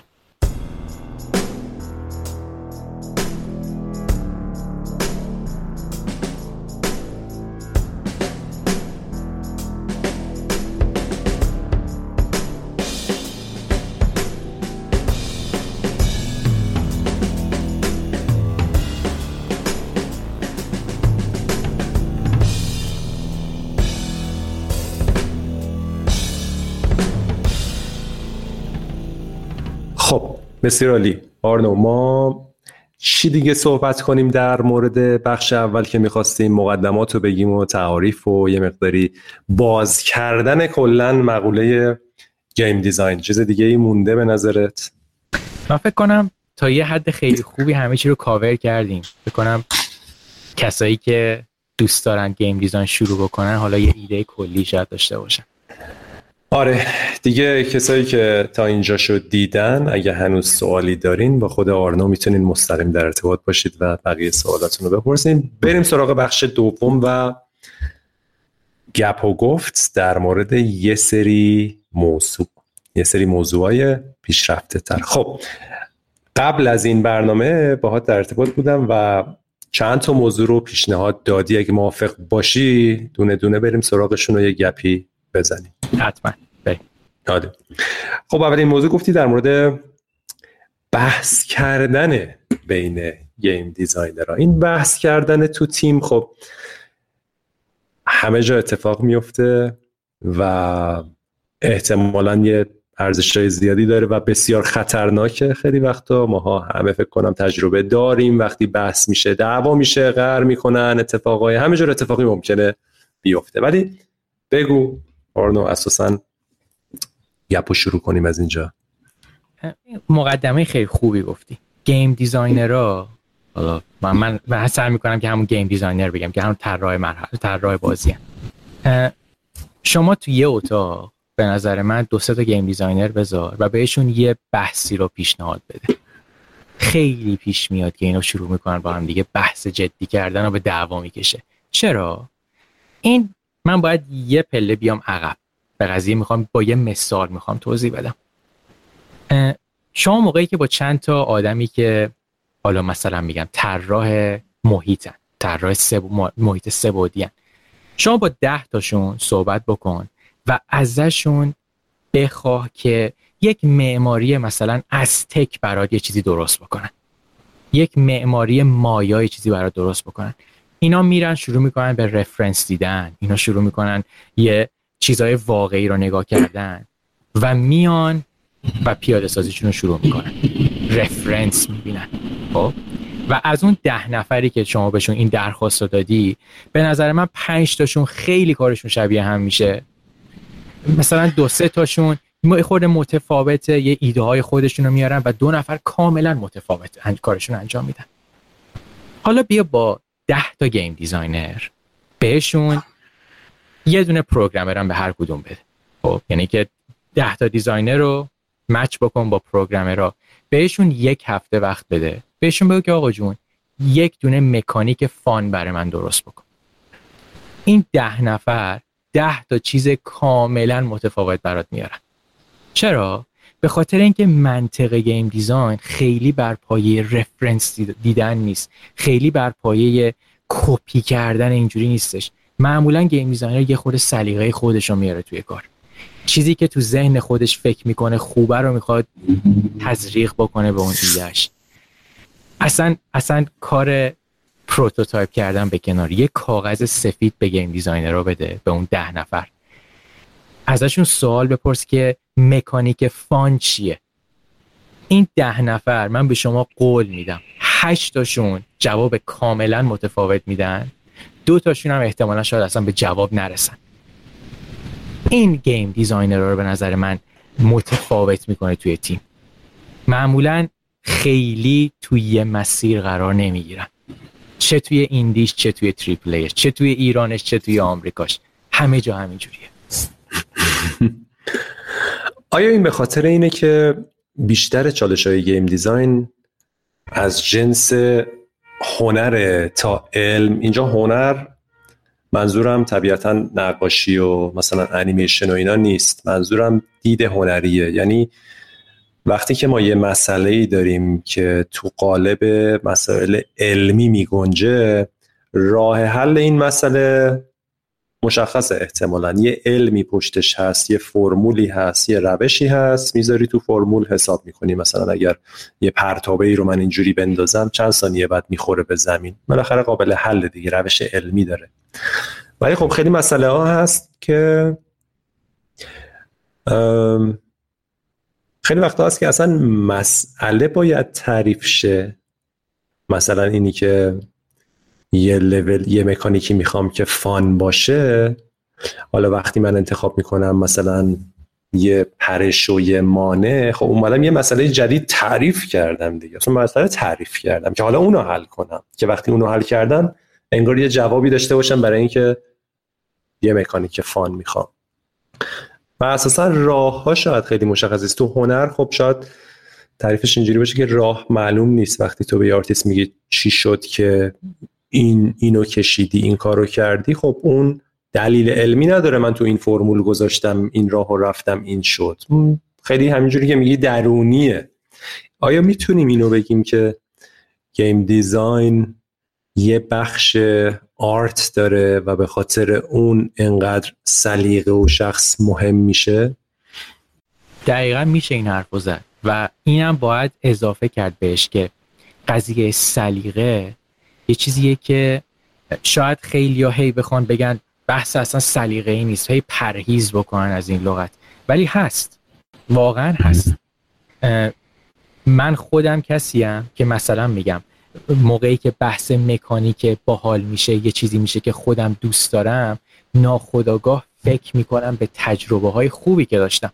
نمیرم یه تجربه بد فکر بکنم و این تجربه خوب ناخودآگاه تاثیر می‌ذاره روی چیزی که می‌خوام طراحی بکنم. خیلی موقع این مسیره آدم نمی‌تونه دقیقا مشخص بکنه. یه سری ایده های موقعی میان. هواه. مثلا شما تو اتوبوس نشستی داری بیرون نگاه می‌کنی ایده میاد خب؟ ولی آیا اون ایده ایده باحال و fun ی است همیشه سوالیه که game designer باید حل بکنه. و همین جایی که تفاوت رقم می‌خوره. از نگاه مثلا امیر حسین فسیحی یک مکانیک fun شاید یه چیزی باشه. از نگاه من یه چیز دیگه است و نگاه هشت تا game designer دیگه هم چیز دیگه است. به نظر من این هم جالبه هم یه خورده ترسناکه. ترسناک بودنش موقعی میشه که اینا بغل هم قرار می‌گیرن و قرار روی یه پروژه مشترکی کار بکنن. اون سلیقه و اون نظر شخصی کم کم وارد میشه. چیز بدی نیست چیز طبیعیه ولی کنترل کردن می‌خواد. همین این سلیقه ای که داریم ازش صحبت می‌کنیم اینجا چیز بدی اصلا نیست. پس باید باشه. نمی‌تونه نباشه. حالا شاید یه سری تصمیم های ساده و مشخص هست تو گیم دیزاین هم که یه ذره علمی تر و مشخص تره مثلا تو لول دیزاین حتما یه بخشیشو. بخیر یه قانونایی دارید دیگه. میگید آقا این قانون هست. ولی یه بخش جدیش هم هست که دیگه فراتر از اون می‌خوایم بریم. شاید اصلا همینه اگه بازی ها اینو نداشته باشن این نوآوری این خلاقیت رو نداشته باشن که خب خیلی جالب نیستن دیگه. یعنی همیشه مخاطبم تو بازی دنبال تجربه های جدیده. خب تجربه جدید از کجا میاد؟ از یه ذهنی باید بیاد. اون ذهن از کجا میاره؟ اگه از یه فرمولی میاره که خب همه اون فرمول دارن پس همه اون کارو می‌کنن. پس باید از یه جایی بیاره که خودش فقط می‌تونه بیاره. میشه گفت سلیقش بوده. سلیقه پس اینجا چیز مثبتیه. سلیقه به نظر من چیز مثبتیه. ولی افراط و تفریط هم ما داریم. مثلا پیش میاد توی سری شرایط که ما تلاش می‌کنیم ما دلمون می‌خواد که یه چیزی رو داشته باشیم. ولی زیادی پافشاری می‌کنیم براش. زیادی سعی می‌کنیم که به اون چیزی که می‌خوایم برسیم و هی حالا اون نمک و پیازداغش رو زیاد می‌کنیم. به نظر من قضیه تعادل چیز مهمیه برای game designer. من دلم می‌خواد مثال میگم. توی بازی تفنگ داشته باشم. من از کلا المان shooting خوشم میاد. ولی آیا موقعی که این المان shooting بغل چهار تا مکانیک دیگه قرار می‌گیره مجموعهشون خوب میشه هارمونیه به وجود میاد؟ یا داره خراب می‌کنه. سلیقه من هست. اگه خراب می‌کنه باید رضایت بدم که باید بیخیالش بشیم. این این چیزیه که این درسیه که game designer ها همشون آروم آروم یاد می‌گیرن. اینی که اوکی. از چیزی که من دوستش دارم سلیقه شخصیمه و احساس می‌کنم مخربه توی این بازی باید بگذرم. این چیزیه که باید یاد بگیرم. خب چجوری یه نفر می‌تونه بفهمه که سلیقش مخربه؟ چون شاید همیشه یه نفر فکر کنه که خب این سلیقه منه و بهتر می‌کنه بازی رو. اصلا چرا بخوایم درش بیاریم؟ ببین یه سری game designer موفق هستن که حالا من دوست ندارم اسمشون رو بیارم شاید یه نظر بقیه بد بشه در موردشون. اینا موقعی که دارن توی تیم کار می‌کنن یعنی دقیقا چیزی که ما می‌خوایم باید پیاده بشه. مو به مو باید همین اجرا بشه و پروژهشون موفقه. ولی دقیقا قضیه برعکسش هم هست. اینا یه, سریاشون هستن که پروژه بزرگی رو قبول می‌کنن که این زیادی گیر بودنشون سر یه سری مسائل بدتر خراب می‌کنه. به نظر من مخرب بودن یه ایده یا مکانیک وسط های پروژه قشنگ معلوم میشه. موقعی که چند تا چیز بغل هم قرار گرفتن مثل یه گروه ارکستره. موقعی که سازا بغل هم گرفت قرار گرفتن اونی که دیگه داره خیلی فالش می‌زنه یا باید انقدر تغییرش بدی که بتونه تمپو و همه چیز رو با بقیه همسان بکنه یا باید ازش بخوای که جدا بشه از گروه. game designer خوب اینجا معلوم میشه. game designer خوب کسیه که متوجه میشه کدوم یکی از این مکانیکا بده یا درست کار نمی‌کنه یا اجازه بده که کلا بیخیالش بشن یا بتونه با اونا همسوش بکنه. می‌تونیم بگیم که چیزی که لازمه؟ چون من خب پس تا اینجای کار اینجوری داریم صحبت کنیم من یه سلیقه ای دارم. احساس می‌کنم سلیقه من خب یه یه, امکان، یه پیشنهادی دارم که فکر می‌کنم پیشنهاد خوبیه. و اینو مطرح می‌کنم. بعد چون خیلی از درون من اومده تضاد به وجود میاد. مخالفت به وجود میاد. بحث میشه. بعد من یه جایی هست که اگر فراتر از خودم نگاه کنم که آقا تو game چه خبره و بخوام خیر تیم و game رو ببینم می‌فهمم که این سلیقه من واقعا کار نمی‌کنه. برای خیلی بخوام پافشاری کنم به خودم و که آقای من ایده داشتم و اینا مخرب میشه. یعنی یه جوری ego من اینجا می‌تونه باعث خرابیه باشه. شاید یکی از راههایی که من سلیقه‌مو بگم ولی در این حال مواظب باشم که اگر داره خراب می‌کنه دیگه روش پافشاری نکنم و بیخیال شم اینه که این بتونم ego مو کنترل کنم که آی همش نخوام ایده من باشه و قبول کنم که خیر بازی یه چیز دیگه است. به این یه مبحث خیلی مهمه. این این مبحثی که آدم بتونه ego شو کنترل بکنه. مخصوصا به عنوان کسی که حالا طراح قضیه به عنوان designer قضیه بتونی اون نقطه نقطه حالا به قول انگلیسی sweet spot اون نقطه شیرین رو پیدا بکنی که نه از این ورا بیفتی نه از اون ورا اینو بتونی کنترل کنی یکی از سخت ترین چالش های game designer هست چه تو پروژه indie چه تو پروژه triple همه دوست دارن یه خورده سلیقه‌شون رو بیارن تو. مثل آشپز میونه آشپز یه سوپ خورده میچشه. میگه یه خورده نمک اضافه کن یه خورده فلفل اضافه کن. ولی پیک پیک چرا قضیه رو باید ببینی؟ آیا درست داره جلو میره درست جلو نمیره؟ یکی از چیزایی که در مورد تیم خوب میگن که اینو پاتریک لنچیونی هم تو کتاب پنج تا مشکل کار تیمی Five Dysfunctions of Teamwork همچین چیزی داره اسمش میگه. کامیتمنت کامیتمنت منظورش اینه دقیقا که وقتی تو با یک تصمیمی موافق نیستی ولی اون تصمیم گرفته میشه بعد از بحث کردن گرفته میشه تو دیگه بهش commit کنی. یعنی تو با تمام وجود پشتش وایسی. خیلی موضوع سختیه برای خیلی و خیلی مهمه و جاییه که خیلی مشکلات به وجود میاد. یعنی یه نفری که یه نظر دیگه ای داشته تو همون جلسه ای که درگیری میشه بین game designer ها وقتی حالا یه تصمیم یه چیز دیگه است که تصمیم من نیست من می‌تونم فردا برم کار کنم من که می‌دونم این خراب میشه من که می‌دونم این fun نیست. بعد می‌دونی رو همه چی تاثیر می‌ذاره دیگه. برای اینکه من قبول کنم که نظر من X بود الان Y انتخاب شد قبول کنم برم پشت Y وایسم واقعا جادو است دیگه. این هم جادو است هم چیزیه که واقعا نیاز به به نظر من هم یادگیری داره. یعنی قشنگ باید مثل درس خوندن باید بخونی و متوجه بشی. و نکته دوم اینه که واقعا به یک بلوغ ذهنی برسی به یک درجه ای از دیزاین برسی که فکر نکنی اگه شخص X ایدش از ایده من بهتره پس من باید جبهه بگیرم. قبول بکنی. و کمک بکنی اون ایده بهتره باز یه پرده بهتر بشه. این مشکلیه که من خیلی موقع دیدم مخصوصا توی تیمای indie. توی شرایطی قرار می‌گیرن که حالا من مثال میگم من ایدم رو پیشنهاد میدم بعد یک شخص game designer مثلا ثالثی میاد روی ایده من یه ایده بهتر میده. یه ایده میده که ایده من ناخودآگاه میره زیر سایه اون ایده. حالا من آیا باید بجنگم که ایده رو از زیر سایه اون در بیارم یا کمک کنم که حالا چیزی که انگار بهتر شد چیزی که انگار پخته تر شد باز بهتر بشه؟ اینا چیزهایی که game designer باید یاد بگیره. باید یاد بگیره و تو خودش تقویت بکنه. به خودت نمره چند میدی تو این مقوله؟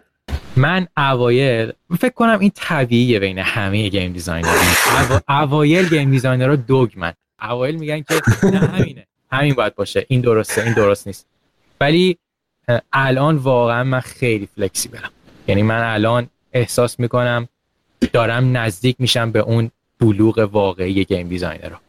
فکر کنم الان مثلا نزدیک هشت باشم دیگه. ولی قبلا هم خوب بودی. قبلا هم تو هیچ وقت دگم بازی در نمی آوردی من آخه بحث دگم بودن یه سری دگم هستن یه سری دیگه دگمن. حالا من اون دگم نرمم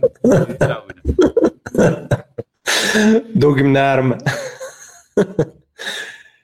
خب پیشنهاد دیگه داری برای این بحث درگیری و چالش و گفتگوهای یه ذره آتیشی که بین game designer به وجود میاد؟ چی چجوری دیگه میشه اینو کم کرد؟ خب بالاخره این لازمه دیگه. تا حدی این گفتگو هم لازمه. چجوری میشه این خوبا رو ازش گرفت بعداشو کنترل کرد؟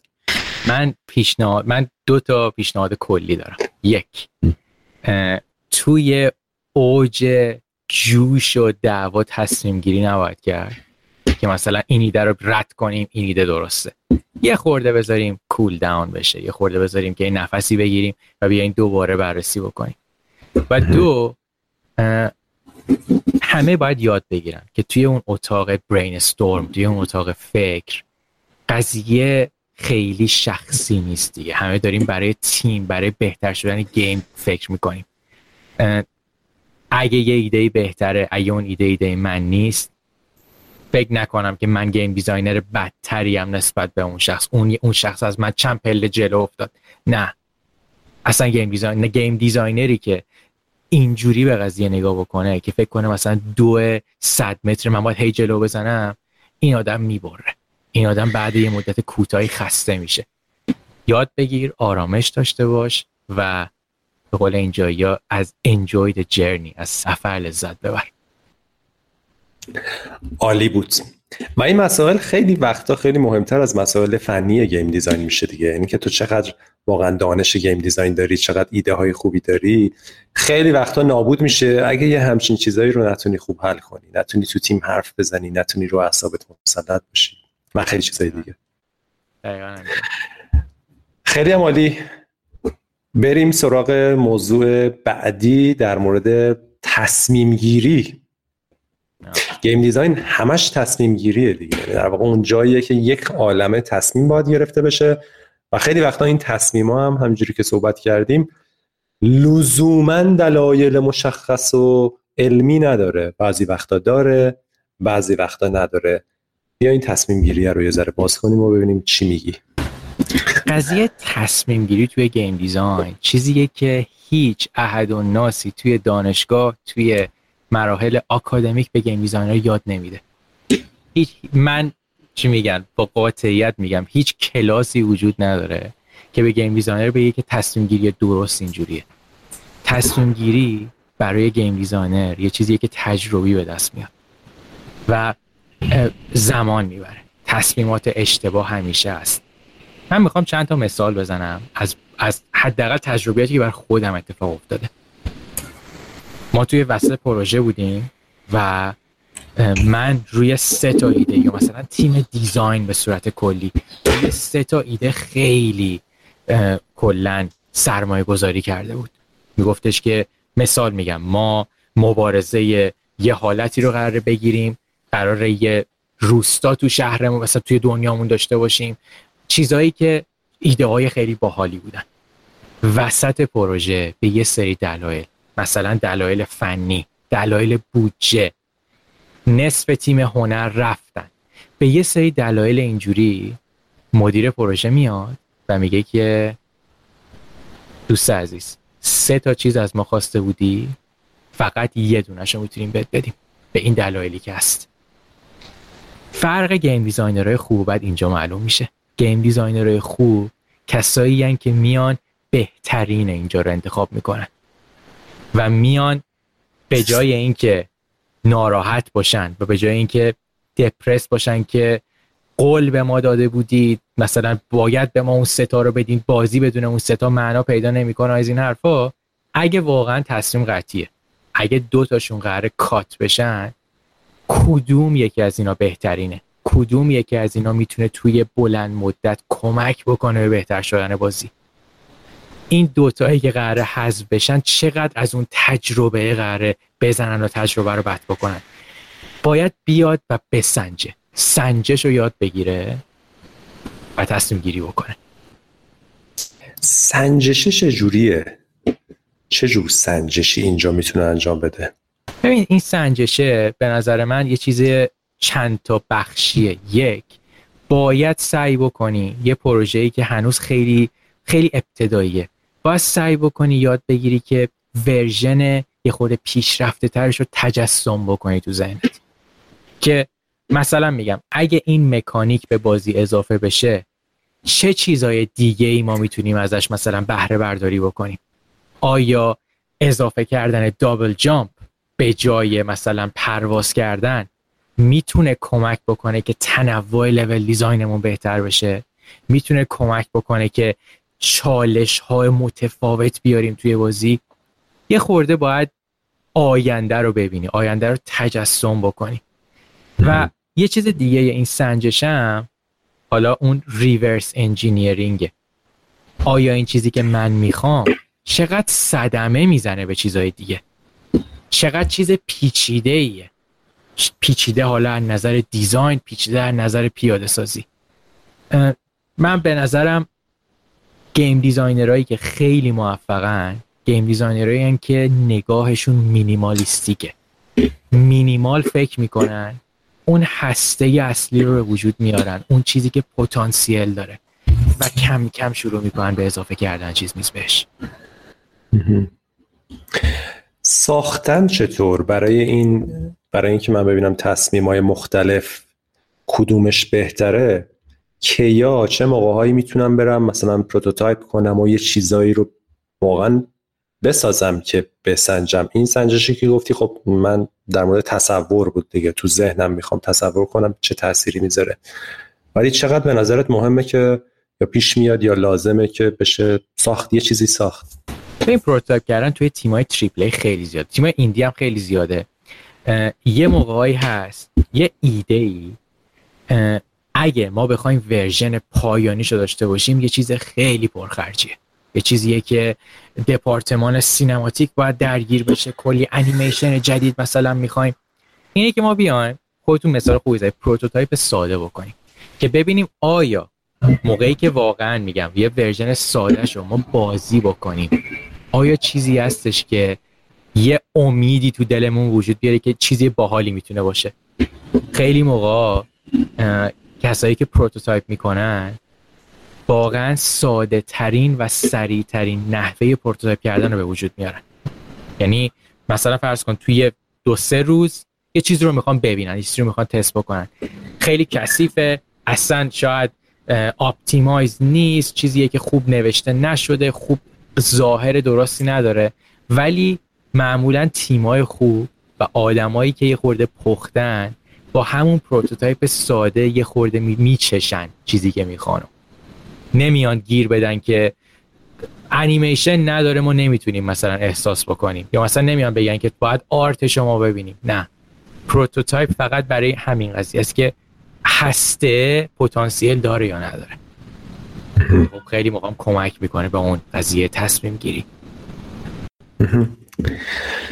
این تصمیم گیری واقعا مقوله عجیب و جالبیه. به خاطر اینکه وقتی در نظر می‌گیری تصمیم گیری معمولا خب یه لحظه است دیگه معمولا. حالا اگه یه موقع لازم باشه prototype ی بکنی تا تصمیم بگیری آره.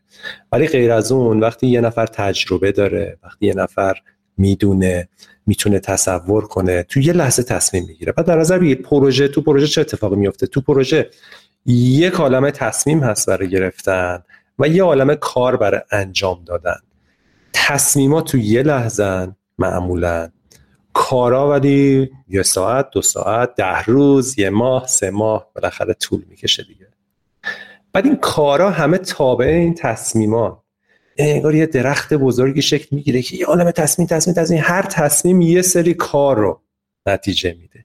دوباره یه تصمیم دیگه یه سری کار رو نتیجه میده. من خیلی وقتا فکر می‌کنم مثلا یه تیم یه تیم ایندی یا حالا هر تیمی یه تیم مثلا فرض کن ده نفره که خیلی موفقن و بازی خوبی میدن بیرون فرقشون با یه تیم ده نفره دیگه ای که همونقدر وقت و انرژی گذاشتن ولی کارشون هیچی نشده چی بوده؟ همش برمیگرده به نظرم به همین تصمیما. یعنی تصمیما اونجا یه تصمیمی باعث شده تیم خوبه یه کار سه روزه انجام بده جواب خوبی بگیره. یه تصمیم بعد باعث شده این تیمه یه کار رو سه ماه انجام بده. ته شاید خیلی هم نتیجه نده. اینجوری که نگاه می‌کنیم به این مقوله تصمیم ها واقعا ترسناکه. بعد آدم فکر می‌کنه که همینه دیگه. یعنی با تصمیمای اشتباه ما اصلا خراب می‌کنیم. چون تو برنامه نویس خوب فرض کن داری آرتیست داری game designer ات هم با استعدادن. ولی نتیجه نتیجه بد میشه. یا یه تیمی دقیقا با یه آدم خیلی کم و معمولی یه کار خیلی خوبی انجام میدن. این خیلی مهمه این مسئله.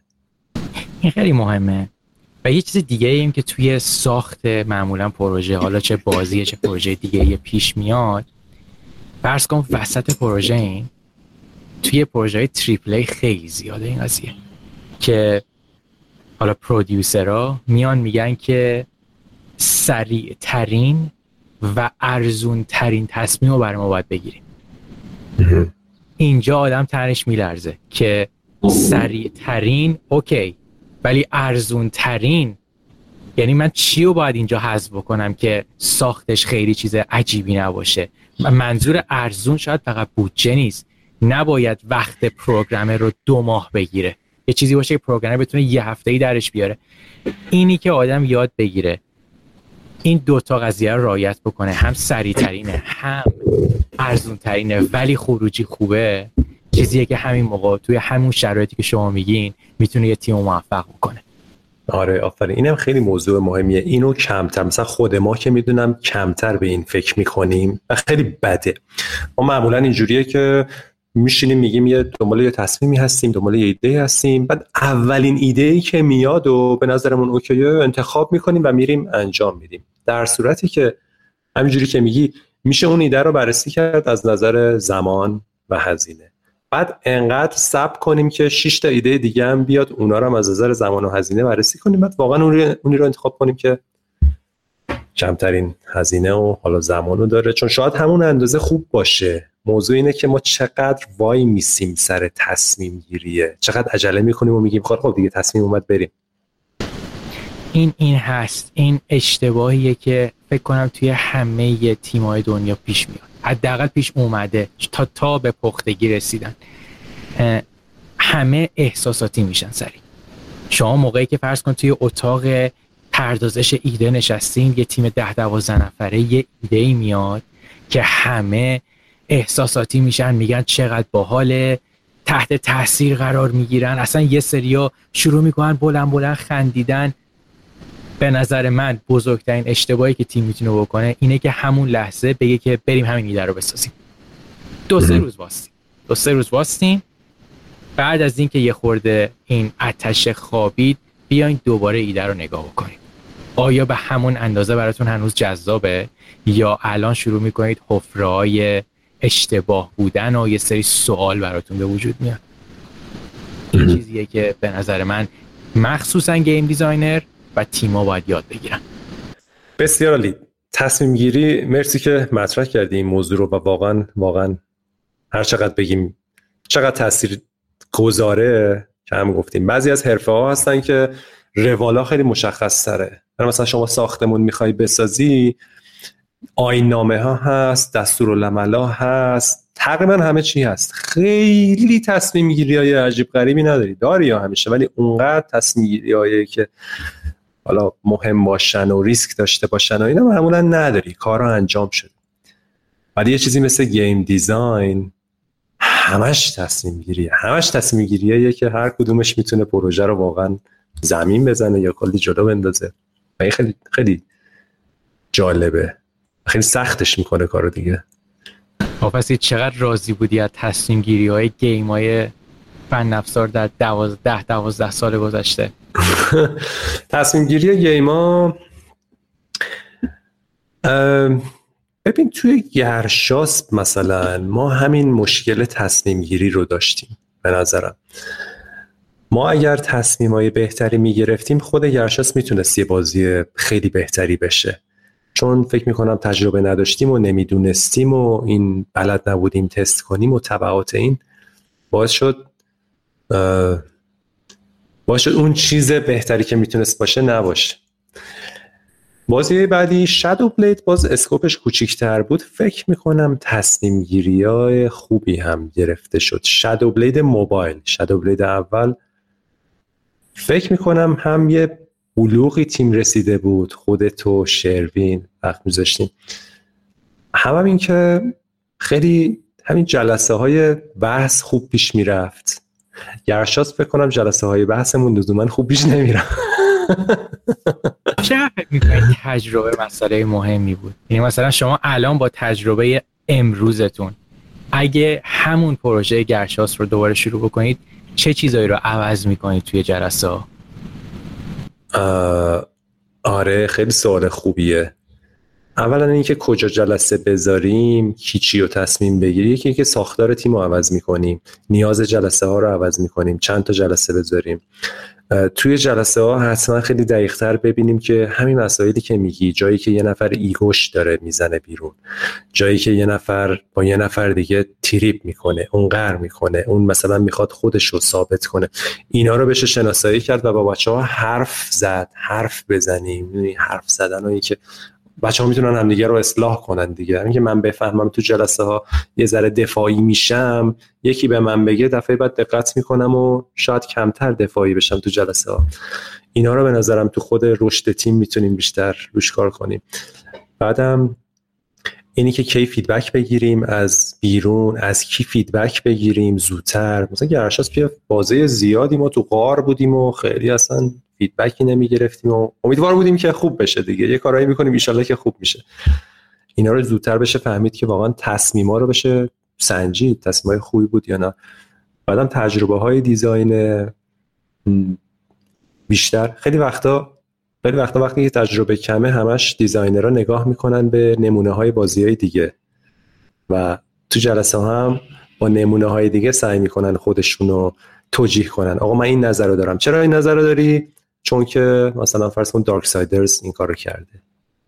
این نظر دیگر هم داره. چرا داری؟ چون مثلا هیلو اینو داره. می‌دونی؟ بعد اینا باعث میشه که لزوما یه انسجامی تو دیزاین نباشه. باز اینا مسائلی بود که فکر کنم داشتیم. میشه به جاش یه نفر رو مسئول کرد و از اون بخوای که اون تصمیم رو از خودش بگیره. همون بحث اولی که داشتی. واقعا خودش بگیره سریقش بگیره. پاشم وایسه. درستش کنه. خیلی نگران این نباشیم. آره خیلی چیزا. فکر کنم خیلی چیزا. عوض می‌شد. خیلی جالبه. واقعا مبحث تجربه توی گیم دیولپمنت یه چیز اساسیه. واقعا اساسیه. یعنی خیلی ها فکر کنن شاید فکر کنن که مثلا یه پروسه ده ساله یه چیز خیلی زیادی نیست. خب ده ساله ولی واقعا ده سال به نظر من می‌تونه عوض بکنه کیفیت یه کاری رو. صد درصد. صد درصد. خیلی موافقم. من من من خیلی آدمایی با تجربه رو ارزششون رو زیاد می‌دونم توی تیما و به نظرم حالا به خصوص به ایران که فکر می‌کنیم ایران اگر بخواد اتفاق خوبی توش بیفته باید یه تیمی باشه که توش هفت آدم با تجربه باشن. هفت آدمی که مثلا 7 سال ده سال تجربه دارن. اینا می‌تونن یه تیم 50 60 نفره رو عالی کنن. ولی اگه اینجوری نباشه خیلی چیز نیست چون نیروهای کم تجربه هستن زیادن. اینا همشون می‌تونن کار خوب بکنن. به شرطی که لیدای با تجربه آدمای آدمایی که همون تصمیما رو درست می‌گیرن. یعنی همش این تصمیم است دیگه. یه تصمیم غلط تلاش یه عالمه جوون می‌تونه یه سال کار کنن بعدش هم بریزن دور. به خاطر یه تصمیم غلط. ولی همون تصمیم یه آدم با تجربه که بهتر می‌گیره. آره خیلی.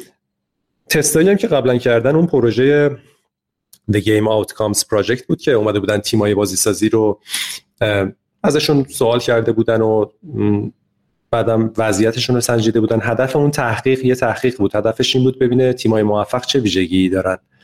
بعد اونجا یکی از چیزایی که نتیجهشون بود این بود که انگار تیمایی که حدود 8 سال تجربه دارن آدمایی که حدود 8 سال تجربه دارن یهو خیلی خروجیاشون بهتر میشه. انگار حالا 8 سال یه اوریجه ولی 8 سال کسی بتونه دوام بیاره. بعدش یهو اصلا خیلی دیگه می‌تونه کارهای بهتری بکنه. و این واقعا درست هم هست. این چیزی که می‌بینیم خیلی فرق می‌کنه سال به سال. به شرطی که البته تجربه های خوب بکنه تیم. مثلا الان یه, یه چیزی که خیلی باب شده حالا به خصوص توی بازی سازه ایران اینه که بازی های هایپر کژوال بسازن. فقط. هایپر کژوال خب مثلا یه دونه بسازی یه ذره یاد می‌گیری. ولی وقتی دیگه داری سه سال هایپر کژوال می‌سازی خیلی احتمالا رشد نمی‌کنی توی جنبه هایی چون تیم هم که خب کوچیکن دیگه یکی دو نفرن و اینا. تو همون حد میمونی. لزوما تصمیمات برای یه بازی مثلا ادونچر فرقی نمی‌کنه چون همون سر همون خونه اولی. فکر می‌کنم مهم تیما تو اون زمینه که می‌خوان برن هی از اون کامفورت زونشون خودشونو بزنن بیرون که رشد کنن یاد بگیرن. خیلی خیلی مبحث جالبیه. اینی که چقدر تیما رضایت میدن و دلشون می‌خواد که از این جای امن و سیفی که دارن بیرون بیان. سه چهار سال طول کشید تا به این جای امنه رسیدیم. واسه چی باید دوباره ازش بی از واسه چی باید از این حباب دوباره بیایم بیرون؟ یه خورده سخته ولی ای کسی که دلش می‌خواد پیشرفت بکنه باید بیاد بیرون. نباید بمونه. آره. بازی سازی اینه دیگه و سختیش هم همینه. من یه بار اون دفتر قبلیمون طبقه پایین پزشک بود دکتر بود. داشتم میومدم بالا بعد یه اینو نگاه کردم بعد یه فکری اومد تو ذهنم. گفتم این چه کاری داره؟ این دکتر دکتر خوبی هم بود. سی ساله مطبش اینجا و همین کارو داره می‌کنه. همون کارو می‌کنه مشتریاش هم ازش همونو می‌خوان مریضا. میاد مثلا زانو رو نگاه می‌کنه میگه تو زانوت اینه. عکس می‌گیره میگه تو این گفتم کار ما رو ببینا. هر روز میری تو یه قصه دیگه ایه. واقعا یه عالم تصمیم جدید و مشکل جدید و خیلی خیلی هم جالبه هم سخته توی بحث بازی. خب موضوع بعدی بریم سراغش. اینم که خب خیلی موضوع عالی خوبی بود. game design و trend های بازی سازی اینو بگو. در مورد اتفاقا آینده هم یه سوالی ازت داشتم. حالا می‌خواد می‌تونیم بعد از این یه صحبتی در مورد آینده هم بکنیم. دوست داشتم نظر تو در مورد اینکه game design به چه سمتی داره میره اصلا. رشته شغلش صحبت کنیم. ولی اول بیا روی همین trend ا و این بحث حرف بزنیم. هیچ کسی توی دنیای امروزی چه توی بخوای مایکروسافت کار بکنید چه توی پلی سونی کار بکنید هیچ احد و ناسی نمی‌تونه بیاد بگه که پنج سال دیگه ترند دنیای بازی چیه. هیچ کسی نمی‌تونه. و همین قضیه جذاب بودن دنیای بازیه. مثلا من یادمه که حدودا ده دوازده سال پیش موقعی که همه شروع کردن فکر کردن به دنیای موبایل که دنیای موبایل هم می‌تونه یه پلتفرم خوبی باشه. یه game ی به نام Clash of Clans اومد و به مدت شاید پنج سال چند هزار تا بازی شبیه Clash of Clans اومدن. یا یه بازی مثل Angry Birds اومد. چند هزار تا بازی مثل Angry Birds اومدن. حالا یه سری میگن که این فقط تو موبایله. من میام الان سراغ بازی triple-A یه بازی مثلا به نام Dark Souls اومد و چند تا بازی بزرگ triple-A شبیه Dark Souls شدن. trend کلا چیزی که مد بشه چیزی که یهو بیاد و همه بخوان. این تاثیر مستقیم می‌ذاره روی game design چرا؟ به خاطر اینکه خب game designer هم دلش می‌خواد مثلا میگم اگه الان همه دلشون می‌خواد مدل بازی های Dark Souls ی سختی بکشن تحت چالش قرار بگیرن چرا بازی ما نداشته باشه؟ اگه می‌تونیم یه, یه،, یه چاشنی ازش داشته باشیم. من یادمه حدودا مثلا 7 سال پیش. 7 سال پیش شروع شد. حالا مثلا دیگه اوجش از 5 سال پیش تا به امروزه. خیلی بازی های اوپن ورلد بازیهایی که دنیای خیلی بزرگی دارن اونقدر مد نبود. ولی امروزه بازی که دنیاش بزرگ نباشه همه سوال می‌پرسن که دنیا چرا مپش انقدر کوچیکه؟ مثلا کاش مپش مثلا چهار برابر این بود. اینا چیزیه که ترند شد و تاثیرش گذاشت و گیم دیزاین مجبور شد که تطابق پیدا کنه با اینا. شما شما کلا تجربتون از این ترند چیه توی گیم آره خب خیلی درست میگی. خیلی درست میگی. این اتفاقه. افتاده و میفته. تو همه چی میفته فراتر از game design. ولی سوال من اینه که آیا این چیز خوبیه یا چیز بدی؟ وقتی یه چیزی به نظر میاد مد شده آیا من به عنوان game designer برم رو همون سوار بشم یا نشم؟ البته اینم خودش یه تیفی اینجا داره. بعضی وقتا داریم در مورد باب شدن و مد شدن یه مثلا حس و حالایی صحبت می‌کنیم. مثلا مثالی که در مورد دارک سول زدی شاید داریم در مورد سختی و چالش مبارزه و بازی صحبت می‌کنیم. این یه بحثه. یه بحث دیگه که خطرناکه بحث کلونه. که در مورد کلش آف کلنز خب خیلی کلون کرده یعنی دقیقا همونو ور میدارن میارن حالا یه ذره مثلا شکل رو تغییر میدن. اینا رو میشه به نظرم تفکیک کرد. از هم دیگه. کلون که من فکر می‌کنم کلا کلا کار بیهوده ایه مگر اینکه تو می‌خوای یاد بگیری. برای یادگیری خوبه. ما خودمونم تو گرشاس وقتی گرشاس رو میساختیم خیلی وقتا گاداوا رو دوست داشتیم. کلون یعنی عینا عین اون دوست داشتیم پیاده کنیم. چون داشتیم یاد می‌گرفتیم که اصلا این انیمیشنش چجوری پخش میشه. دوتا کارکتر چجوری کیوتی اصلا چجوریه؟ کی باید دکمه رو بزنی؟ واقعا داشتیم یاد می‌گرفتیم. عین الگو برداری عین که مثلا دقیقا از یکی الگو بردارم که یاد بگیرم. ولی از یه جای دیگه نباید این کارو کرد. یعنی به نظرم وقتی تو تیم داری و بلدی دیگه کلون نباید بکنی. چون ارزش نداره چون یاد نمی‌گیری چون مخاطبم خیلی براش جذاب نیست. یعنی هیچ فایده ای نه برای بازار داره نه برای یادگیری تو. از یه حدی بیشتر داره. توی design و خلاقیت و نوآوری که اونا مهمه. بتونی یاد بگیری. ولی اینی که یه حس و حالایی یه ژانرایی مخاطب پیدا می‌کنه. مثلا roguelike مثلا خودش یه ذره مد شده بود trend شده بود یا pixel art یه زمان اینجوری بود یا اینا رو تو هم روش بری یا نه میشه بحث کرد در موردش به نظرم. بازم تو این قضیه آره. من شروع می‌کنم و دوست دارم نظر شما رو بشنوم. من می‌خوام از نظر game design به این قضیه نگاه کنم از perspective game designer خیلی موقع پیش میاد که من می‌بینم trend الان اینه که همه دنیای دارک سولزی خود دوست دارن سختی دوست دارن. دوست دارن که پشت سر هم بمیرن تا یک مسئله رو یاد بگیرن. اینو اینو خوششون اومده. خب من می‌تونم از این ایده استفاده بکنم و بیام حالا یه سری چی میگن چاشنی جدید بهش اضافه بکنم. روح قضیه رو نگه دارم ولی اضافه بکنم. ولی یه چیز ترسناک داره. شمایی که دارک سولز رو دیدی و می‌شناسی به محض اینکه کنترلر رو می‌گیری دستت و شروع می‌کنی بازی کرد بازی من متفاوته. اصلا فرض کن گرشاسبه دنیاش دنیای دارک سولز نیست. ولی حس و حال دارک سولز داره. شما میای منو مقایسه می‌کنی با دارک سولز دیزاین من رو مقایسه می‌کنی با دیزاین دارک سولز میگی دارک سولز بهتر در آورده این چیزا رو.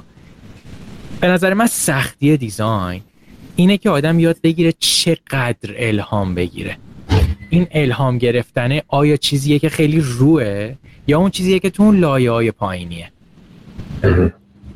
ببین ترند کمک می‌کنه به جذب کردن مخاطب جدید. تا یه حد خیلی زیادی. مثلا ترندی که شاید دنیا رو گرفت توی چند سال گذشته بتل رویاله بتل رویال ترند مزه 4 5 سال اخیره. همه کمپانی های بزرگ دنیا یه دونه بتل رویال فکر کنم ساختن. ولی چند تا بتل رویال بودن که به اندازه مثلا فورتنایت و پاپ جی موفق بودن. چرا فورتنایت اینقدر موفق؟ فورتنایت به همون اندازه که طرفدار داره به همون اندازه هم یه سری آدم داره که متنفرن از این بازی. ولی من گیم دیزاینر موقعی که من فورتنایت رو داشتم آنالیز می‌کردم یه نکته ای داشت که خیلی ها بهش توجه نمی‌کردن. فورتنایت بتل رویال هست ولی سیستم کرافتینگ خیلی جالبی داره. اینی که تو می‌تونی سریع تو کمتر از ده ثانیه یه خونه برای خودت درست کنی. بری روی خونه باستی. روی اون خونه دوباره یه خونه درست بکنی. دنیای فانتزیشونو دیگه اونا به اوج رسوندن توی مکانیکای فانتزی توی دنیایی که یه خورده چر و چته و نتیجه داد. و جوابش گرفتن. حالا من دوست ندارم مثلا نمونه های بد قضیه هم هی مثال بزنم. ولی اینه که اینه که مثلا گیم دیزاینر بیاد همین فورتنایت رو بررسی کنه. ببینه که چرا موقعی که فورتنایت اومد یه جماعت وحشتناکی تینیجر از بین ده 11 سال تا 18 19 سال عاشق این بازی شدن. چرا؟ به خاطر آرت استایلشه یا به خاطر کلا بامزه بودن و نحوه خورده احمقانه بودن گیم پلیشه. چی باعث شد که این موفق بشه؟ اینا به نظر من درسایی که گیم دیزاینر باید از ترند بگیره. آره. منم اگه بخوام جنبندی کنم بذار اینجوری بگم. میشه تفکیک کرد. اول اگه بخوام شاعرانه بگم شاعرانش اینجوریه. توی دشتی دشت گیم ها گلای روز زیبا هست. علف هرزم هست. و هر دو اینا حالا یه جور خواهانه گلای روز تعریف می‌کنن اون دشتو و زیبایی رو میارن. علف هرزم هم هست. بعضی هم میرن رو علف ها و اینا چمن ها میشینن که گیما یه سری گیما اون گل روزان میان خلق می‌کنن زیبایی حس تجربه احترام به گیم، گیمر. و یه سری گیما هم هستن. هستن و حالا مخاطب دارن و میفروشن و اینا. هیچ وقت جریان ساز نیستن هیچ وقت تو یاد و خاطره ها نمیمونن هیچ وقت قلب مردم رو تکون نمیدن. ولی هست. صنعت خودرو ماشینایی هست که نوآوری می‌کنن کیفیت دارن مثلا در مورد بنز همه یه نظری دارن. ولی خب پرایدم هست. پرایدم یه کار کردی داره و هست و صنعت و جریان ساز نیست. من فکر می‌کنم وقتی میگیم گیم دیزاینر اگه این واژه دیزاین رو داریم استفاده می‌کنیم دیزاین هر چیزی نیست. دیزاین یعنی حل کردن مسائل جدید یا تعریف مسائل جدید و حل کردن یا حل کردن مسائل قدیمی با روش های جدید. دیزاین کار دیزاین دارن. وگرنه که اجراه پرفورمه وگرنه کرییشنه ما نمیگیم گیم کرییتور میگیم گیم دیزاینر من فکر می‌کنم دیزاینر رو باید اون گل روزا رو بسازن. واقعا اگه بخوایم واژه‌ش رو بگیم. و این چجوری میشه این کارو کرد؟ این سه استپ دیگه این سه مرحله هم دقیقا با این ترتیب به نظرم باید باشه. اول آنچه که دوست دارم آنچه که دوست دارم. تو درونم هست. قلبم تکون میده برای ساختنش. چه قصه ای چه بازی چه حسی. دو آنچه که می‌تونم از پسش برمیام. حالا من هم خودم هم تیمم رو نگاه می‌کنم. سوم آنچه که بازار دارد و میفروشد. خیلی وقتا بکنم یه باگ این ترند اینه که ما فقط اول از اون ته بیایم. ببینیم چی داره میفروشه. ا بتل رویال داره میفروشه. خب پس من بیام انتخاب پروژم و یه چیزی هم. من نگاه نکردم که چی دوست دارم و چی رو واقعا عالی می‌تونم انجام بدم. منی که عاشق پلتفرمینگم و خیلی فکر و ایده در مورد پلتفرمر دارم. خب یه تخصص خوبی تو پلتفرمر دارم دیگه. اون هست من باید تو مسیر تصمیم گیری برای بازی سازی باشه به نظرم. با همین ترتیب دقیقا. دوست داشته باشم حالا من فکر می‌کنم حالا خیلی ها این کارو نمی‌کنن. خیلی ها میان ببینن چی پول می‌سازه و اینا. همون علف ارزا رو می‌سازن. بعضی از این علف ارزا هم پول در میاره. اوکیه. اصلا همیشه همینجوری بوده دیگه. اصلا پاپ عمدتا یه همچین مکانیزمی داره. حالا من فکر کنم بنابراین ترنده اینجا می‌تونه تو اون مرحله آخر کاربردش این باشه که من همیشه باید ببینم چی دوست دارم چی رو می‌تونم چی بازار داره. اونجا نگاه کنم ببینم شاید یه چیزی بازار نداره. اگه من بازی پوینت ان کلیک دوست دارم بسازم تواناییشم دارم بازار نداره می‌تونم به این فکر کنم که آقا این پروژه رو انتخاب نکنم. حالا یه موضوع دیگه انتخاب کردم. دیدم ا بازار داره. مثلا من خیلی عاشق یه جور بتل رویالی هم عالی می‌تونم بسازم. ا بازارم داره. خب چه خوب. پس کمک کنه که من اون تصمیمه رو بگیرم. یه همچیزی فکر می‌کنم این خیلی مهمه و بحث من و تو که فکر می‌کنم در مورد همون دیزاینرای واقعیه. دیزاینری که واقعا می‌خواد خلق کنه حرف جدید بزنه می‌خواد تو یاد خاطره ها بمونه بازیش. در مورد هر تولیدی صحبت نمی کنیم طبیعتا دیگه. این موضوع خیلی مهمه آخه. موضوع موضوعیه که خیلی دوست دارن از طریق دیزاینشون و با, با توجه به ترندی که توی بازار سریع به یه سود و پول گنده ای برسن. فکر می‌کنن که خب ما فهمیدیم که چه چیزی ترنده بریم بریم. ما هم حالا یه میگن. تلاشمون رو بکنیم شاید چیزی به دست آوردیم. ولی معمولا اینجوری کار نمی‌کنه. معمولا اگه خودتون مثال یک دو سه رو زدی اگه از سه شروع بکنی بخوای به یک برسی معمولا توی دو آدم زمین گیر میشه میگه میمون میگه خب این که دقیقا کلون شد. پس پس دیزاین من چیه؟ تعمی که قرار من اضافه کنم چی میشه اینجا؟ من که دارم دوباره فورتنایت دارم می‌سازم پس فورتنایت هست. واسه چی باید بیام بازی منو بازی بکنن؟ به نظر من من از خیلی از مثال گل روز شما خوشم اومد. به نظر من دیزاینر باید ببینه کدوم گلا گلای خوشبویی کدوم گلا گلایی که موقعی که چهار تاشون رو تو دستت می‌گیری یه حس جالبی بهت میده. اونا رو برو پیدا کن. برو بتل رویال خودت حالا بساز. دیزاین در واقع همینه واقعا دیگه. باید اینجوری باشه. زیبایش اینه. بقیهش میشه مهندسی کردن و اجرا کردن و کپی کردن و رج زدن و تولید انبوه و این بحثا که خب میگم اونا هم یه کارکردایی داره یه نیازه بعضی وقتا ولی احتمالا کسی به خاطر اون کارا نیومده اصلا در وهله اول game designer بشه. احتمالا کسی میاد game designer بشه که یعنی به خاطر اون بازیهایی که بازی کرده اون حس حالی که بهش دادن اون شوری که تو دلش ایجاد شده میاد game designer بشه. وگرنه خیلی کسی به خاطر اینکه یه روزی اونجوری بشه. ما راه گم می‌کنیم ما یعنی خیلی وقتا فکر می‌کنیم که اه حالا پس من باید پول در بیارم. اول حتما. گم می‌کنیم برای چی اومدیم مثلا سراغ game design. میریم اون کاره رو می‌کنیم اونجور بازی ها رو می‌سازیم. اصلا توی جریان دیگه ای میفتیم که free to play هم خب خیلی نزدیک به اون جریان که با اون نگاه بری بازی بسازی. ولی حقیقت اینه که انگار اصلا اساسا قضیه یه چیز دیگه بوده. یه جایی کج میریم که این اتفاق نمیفته گیم دیزاین قرار بوده یه چیز دیگه باشه. به یه دلیل دیگه کسی اومده سراغش. دقیقا. دقیقا همینطور. خیلی موضوع مهمیه. خب بریم سراغ بحث بعدی. بازی سازی یا طراحی بازی بدون سن فارسیش چی میشه؟ ایجلس تاریخ انقضا نداشته باشه؟ تاریخ انقضا نداره قدیمی نمیشه.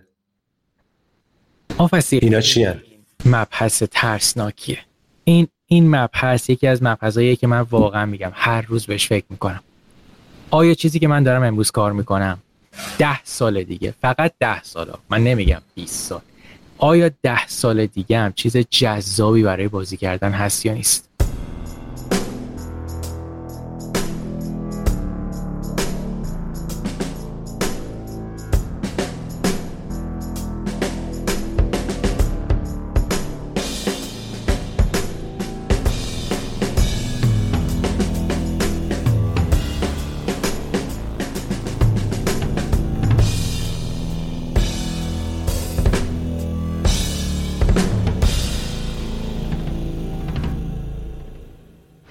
بحث ترسناک بودن قضیه اینه که واقعا میگم آدم نیاز نیست که مثلا بره 20 سال قبل بازی های خوبی که برای 10 سال پیشن 12 سال پیشن. کنترلر بگیر دسته تا شروع کن دوباره بازی کردن. و احساس می‌کنه که یه سری چیزا مخصوصا توی گیم پلیشون تاریخ مصرفشون داره میگذره یا همین الان دیگه گذشته. ببین یه اشتباهی که هست توی کلا نگاه خیلی از آدما توی دنیای بازی.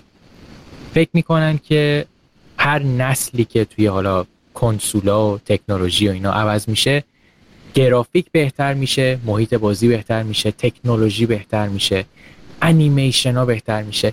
ولی یه چیزی که اون زیر قایمکی هر روز داره تغییر می‌کنه و به قول معروف داره پیشرفت می‌کنه گیم دیزاینه game design و concept حالا gameplay و fun بودن هر نسل عوض شده.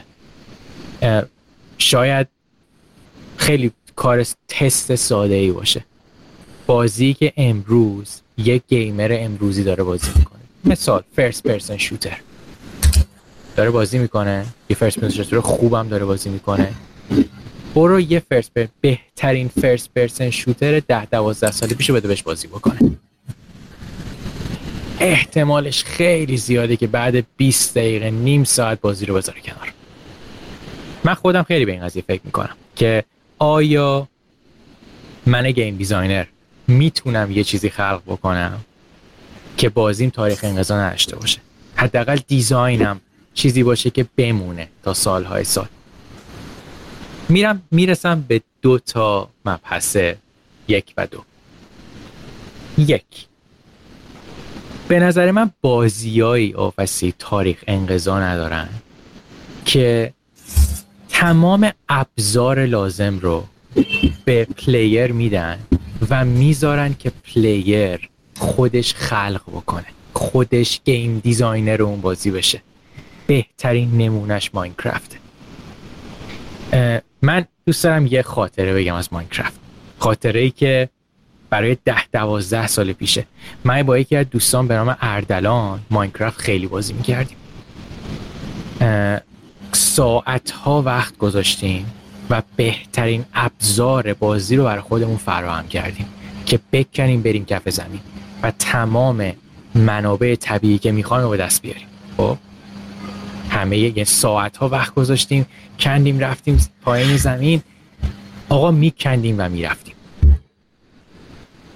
یهو اتفاقی کلنگ زدیم آفسی و یکی از زیباترین صحنه زندگی من.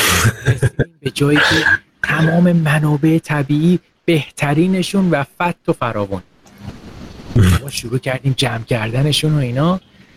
همه چی دیگه داشتیم. همه چی داشتیم برای اینکه اصلا بازی رو رو به جلو دیگه حرکت بدیم به هر چی می‌خواستیم رسیدیم. من گفتم اردلان ما که کف زمینیم. احتمالا هم برگردیم بالا که دیگه این پایین رو پیدا نمی کنیم آقا بیا ده دقیقه دیگه هم بکنیم شاید ایست دیگه هم پیدا کردیم. آقا شروع کردیم به کندن. آفسی کلنگ زدن. این صحنه هنوز روشن جلوی من و کلنگ من. خورد به جایی که چشمه مواد مذاب بود. مواد مذاب شروع کرد اومدن و من و اردلان بودم زمین. داشتیم و فریاد میکشیدیم. که همه اموالمون رفت. می‌دونی چیه؟ داستان این قضیه رو نه نیل دراکمن نوشته بود نه هیدو کوجیما نوشته بود نه دن هاوزر نوشته بود نه کوری بارلاگ نوشته بود. نویسنده و کارگردان این بازی نویسنده و کارگردان این اتفاق شخصی به نام آر نازر بود. که درس زندگی گرفت کف زمین. به نظر من این تجربه ها و game ایی که اجازه میدن همچین تجربه هایی تو خلق بکنی. game ایی که تاریخ انقضا به اون صورت ندارن. game ایی که خیلی scripted نیستن. ابزار رو به تو میدن و میگن دیگه خودتی. دون با پلیگراند از ما بازی کردن با تو. یا حتی دو زمین از ما پلیگراند رو بساز و لذتش رو ببر. این به نظر من شماره یک گیم که تاریخ انقضا ندارن. یه خورده حرف برای من. خب غیر از ماینکرافت مثال دیگه ای داری؟ اینجوری به نظرت؟ از نظری که انقدر دست player رو باز بذاره. همین که به نظر تاریخ انقضا نه. چون ماینکرافت بالاخره خیلی خاصه دیگه. ماینکرافت یه جورایی مثل لگو بازی کردنه یه جورایی مثل اسباب بازیه. یعنی می‌دونی یه مرزی بین اسباب بازی و game بازی حالا با بازی ویدیویی هم هست دیگه. شاید بگیم ماینکرافت شبیه تره به اسباب بازی. یعنی که واقعا اجازه میده تو هر کاری می‌خوای بکن دیگه هر جوری دوست داری بازی کن با این فضا. حالا یه چالشایی داره یه فرقایی هم داره یعنی به سمت گیم هست. ولی غیر از ماینکرافت می‌خوام اینم نظر چه موافقم اولا با اینکه ماینکرافت احتمالا طول عمر بسیار زیادی خواهد داشت. ولی احساس می‌کنم یه ذره جلوترم به سمت گیمم بریم بازیایی هستن که طول عمر من دو دارن. مثال می‌خوام بیارم. دو تا یکی از مثال من بازی جرنیه. یکی دیگه از مثال من بازی اینساید. و می‌خوام بگم که چقدر اینا نقاط تشابه دارن با هم دیگه. یک جفت بازی ها بازی هایی که mechanic های اصلیشون فوق العاده مینیمالن. mechanic هایی که درک کردنشون کار سخت نیست. دو بازی ها scripted خیلی نیستن. بازیایی که خیلی روونن اونقدری صحنه های scripted ندارن. و سه داستانی که روایت می‌کنن اتفاقاتی که روایت می‌کنن یه خورده abstract ن. و این abstract بودن قضیه کمک می‌کنه که ماها راحت برداشت بکنیم. ماها ماها برداشت متفاوتی داشته باشیم. game ساده است game minimal ه ولی حس عمیق بودن میده. و تاریخ انقضاش اونقدری نمیگذره. ببین یه نکته مشترک دیگه ای هم دارن که شاید خیلی توجه نمی‌کنن. یک کلمه حرف توی این بازی ها زده نمیشه. یعنی که اینجوری نیست که ما وارد کاتسین بشیم کاراکترها شروع کنن با هم دیگه به اون صورت حرف زدن. خیلی خیلی مینیماله. من احساس می‌کنم مینیمال بودن مینیمال بودن مکانیک. چیزیه که باعث میشه تاریخ انقضای بازی خیلی عمرش زیاد بشه. اونقدری سریع آدم به تاریخ انقضا نرسه. خب این دلیل دومته در واقع مثال دومته. پس اولی شد اینی که اجازه بدی بازیکن خودش خلق کنه. تجربهشو دومی مینیمال بودن mechanic رو میگی. و mechanic و تجربه ای که اونقدری obviously من این لغت رو خیلی دوست دارم. خیلی scripted نباشه. scripted از چه نظر؟ ببین یکی از نظر داستانی و روایته که مثلا راوی حرفی بزنه دیالوگ باشه و اینا که به اینم اشاره کردی. ولی از نظر اینکه بالاخره تو لول مشخصه باید چیکار کنی خب مثلا Inside scripted ه یعنی puzzle حل کردنش خیلی زیادی آره. تا یه حد خیلی زیادی آره. ولی مثلا میگم بازی scripted دیگه من بخوام مثال دم دستی بزنم همه Call of Duty ها. از دم. همشون کمپینشون مخصوصا. من خودم کسی هم که فکر کنم همه Call of Duty ها رو بازی کردم. به غیر از چند تا استثنا. کال آف دیوتی دوست دارم. ولی مادرن وارفیر یک بازی که من شاید بالغ بر 500 ساعت بازی کرده بودم. امسال یا یک, یک سال پیش بازی ما سال 2006 رفتم دوباره بازی کردم. نه. دیگه یه سری چیزاشو من سریع می‌گفتم که این حسش درست نیست. این اتفاقش چرا اینقدر داره منو اذیت می‌کنه؟ چرا این محیطشو اونجوری که باید در نیاوردن؟ اینا پیشرفتایی که game design کرده این بحث environment و اینا جداست. game design evolve شده و یه سری منطق دیگه جواب نمیدن توش. شما شما بازی دوست دارم شما به حرف بزنی خوردم آره آره خیلی چیزا تو ذهن من اومد در مورد این چون خیلی موضوع مهم خیلی مهمه. منم به این خیلی فکر می‌کنم. و حتی فراتر از گیم به موسیقی و فیلمم خیلی وقتا فکر می‌کنم. چی میشه که بعضی فیلم ها واقعا هزار بار می‌تونی ببینیشون؟ بعضی موسیقی ها رو اصلا همیشه می‌تونی گوش بدی. یه موسیقی هم موسیقی واقعا خسته میشه حالا جالبه که ما الان فعلا تمرکزمون متا روی بحث گیمه. ببین خب بعضی وقتا که اونی که داستان اگر یه داستان مشخصی باشه با یه سر خیلی مشخص و اینا کاتسینایی داشته باشه خب معمولا اینا قابل تکرار نیست. همه می‌دونیم. یه داستانی هم اگه بخونیم که خیلی مشخص باشه یه داستان تریلر مثلا خیلی مشخص باشه وقایع و یه سری تویست داشته باشه خب دفعه اول باحاله دفعه دوم هم حالا شاید بعد نباشه. دیگه دفعه سوم و چهارم نمیشه خوند. کتابم نمیشه خوند. ولی بعضی از داستانا رو میشه تکرار کرد. اتفاقا موافقم با اونجایی که یه ذره کلی ترن انتظایی ترن یه ذره مفهومی ترن یعنی برداشته خودت رو می‌تونی داشته باشی. احتمالا اینساید دو ده دفعه بازی کنید ده دفعه به ending ش برسی ده تا فکر متفاوت شاید بکنی. یا journey همینطور.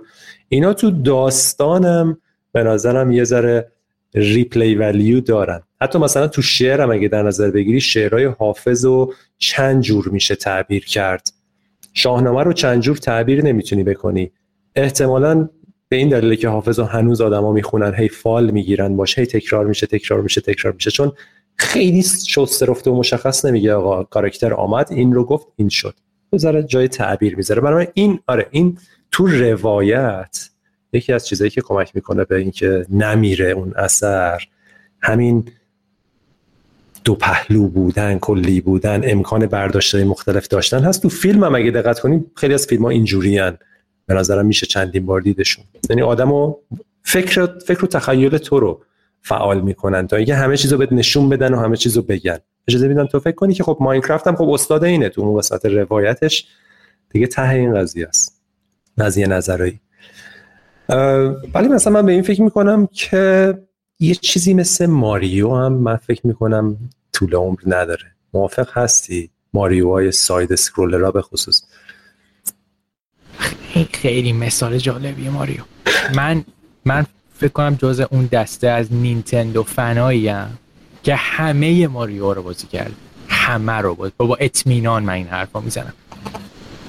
obviously ماریو ماریوهای side scroller پنج سال اخیر خیلی بهتر از ماریوهای side scroller مثلا 15 سال گذشتن جدی؟ حتی حتی.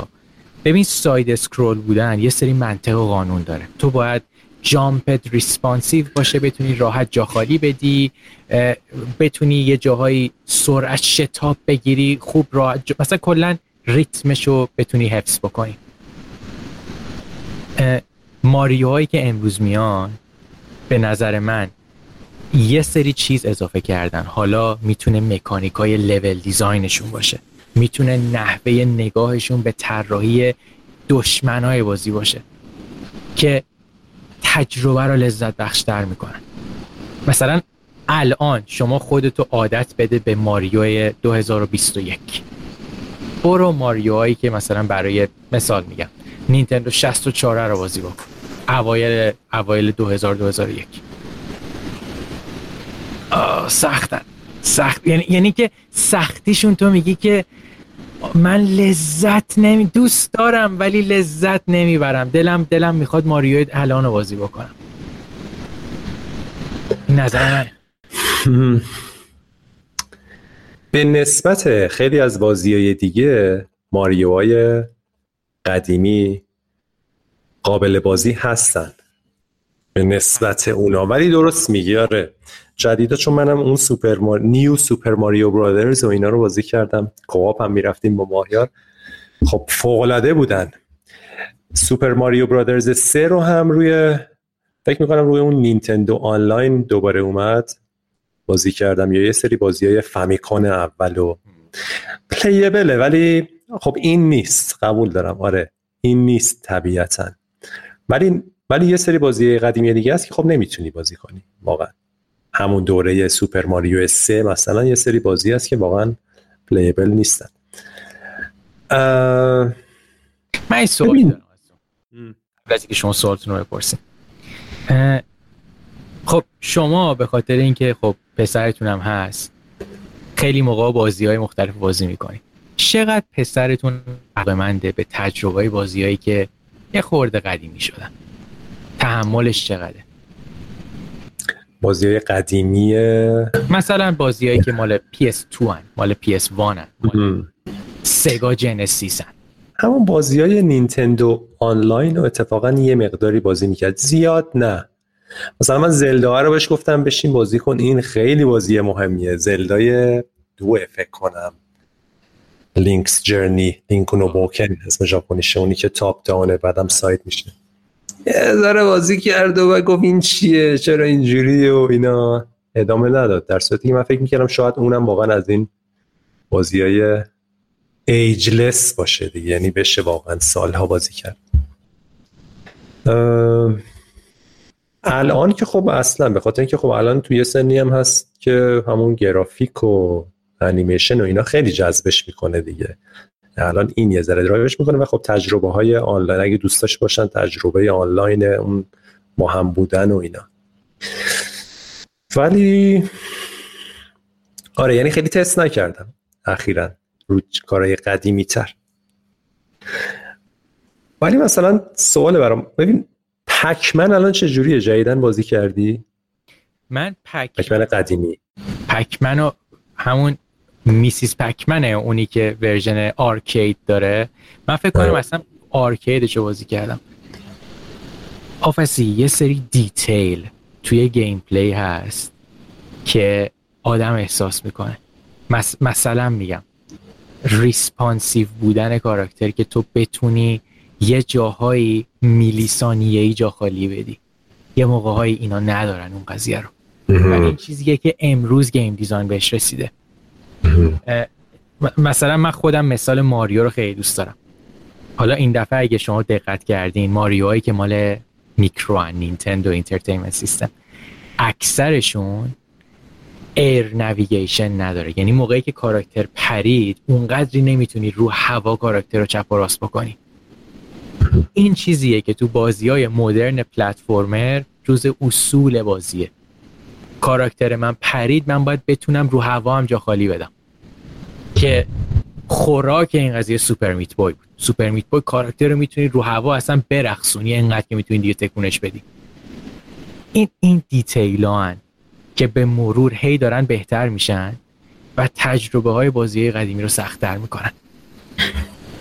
جالبه.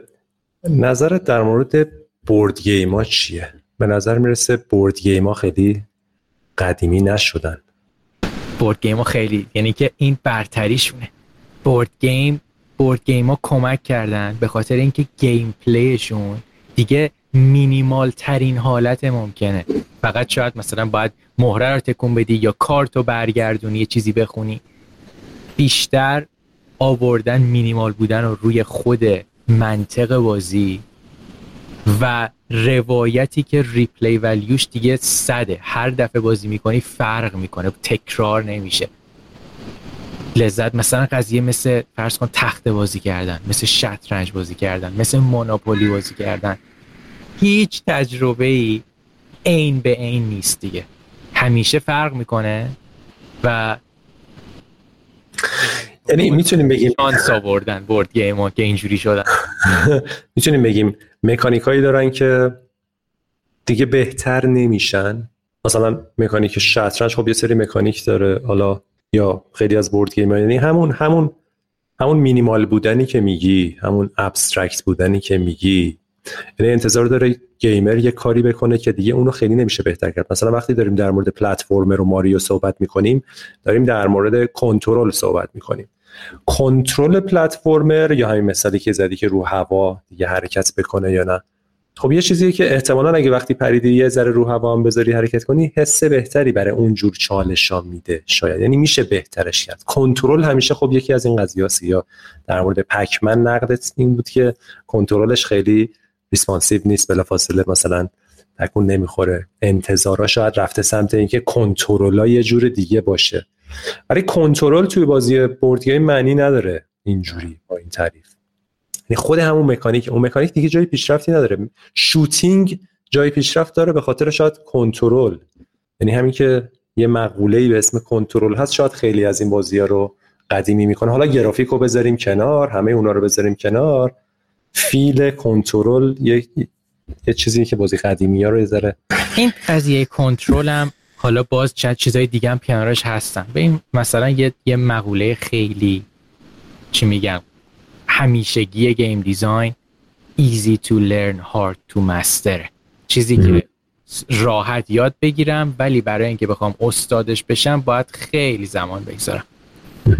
مثال شطرنج مثال این قضیه است. خب شاید شاید کسی که می‌خواد شطرنج رو شروع بکنه یه هفته طول می‌کشه تا خب همه چی رو قوانین کلی رو یاد بگیره. ولی تا آخر عمر شاید باید بازی کنه تا بتونه مستر بشه. این این قضیه easy to learn hard to master اونقدری به نظر من توی بازیایی که دارن تاریخ مصرفشون میگذرن دیگه دیگه نیست. دیگه مستر کردی. دیگه چی رو دیگه می‌خوای تو مستر بکنی؟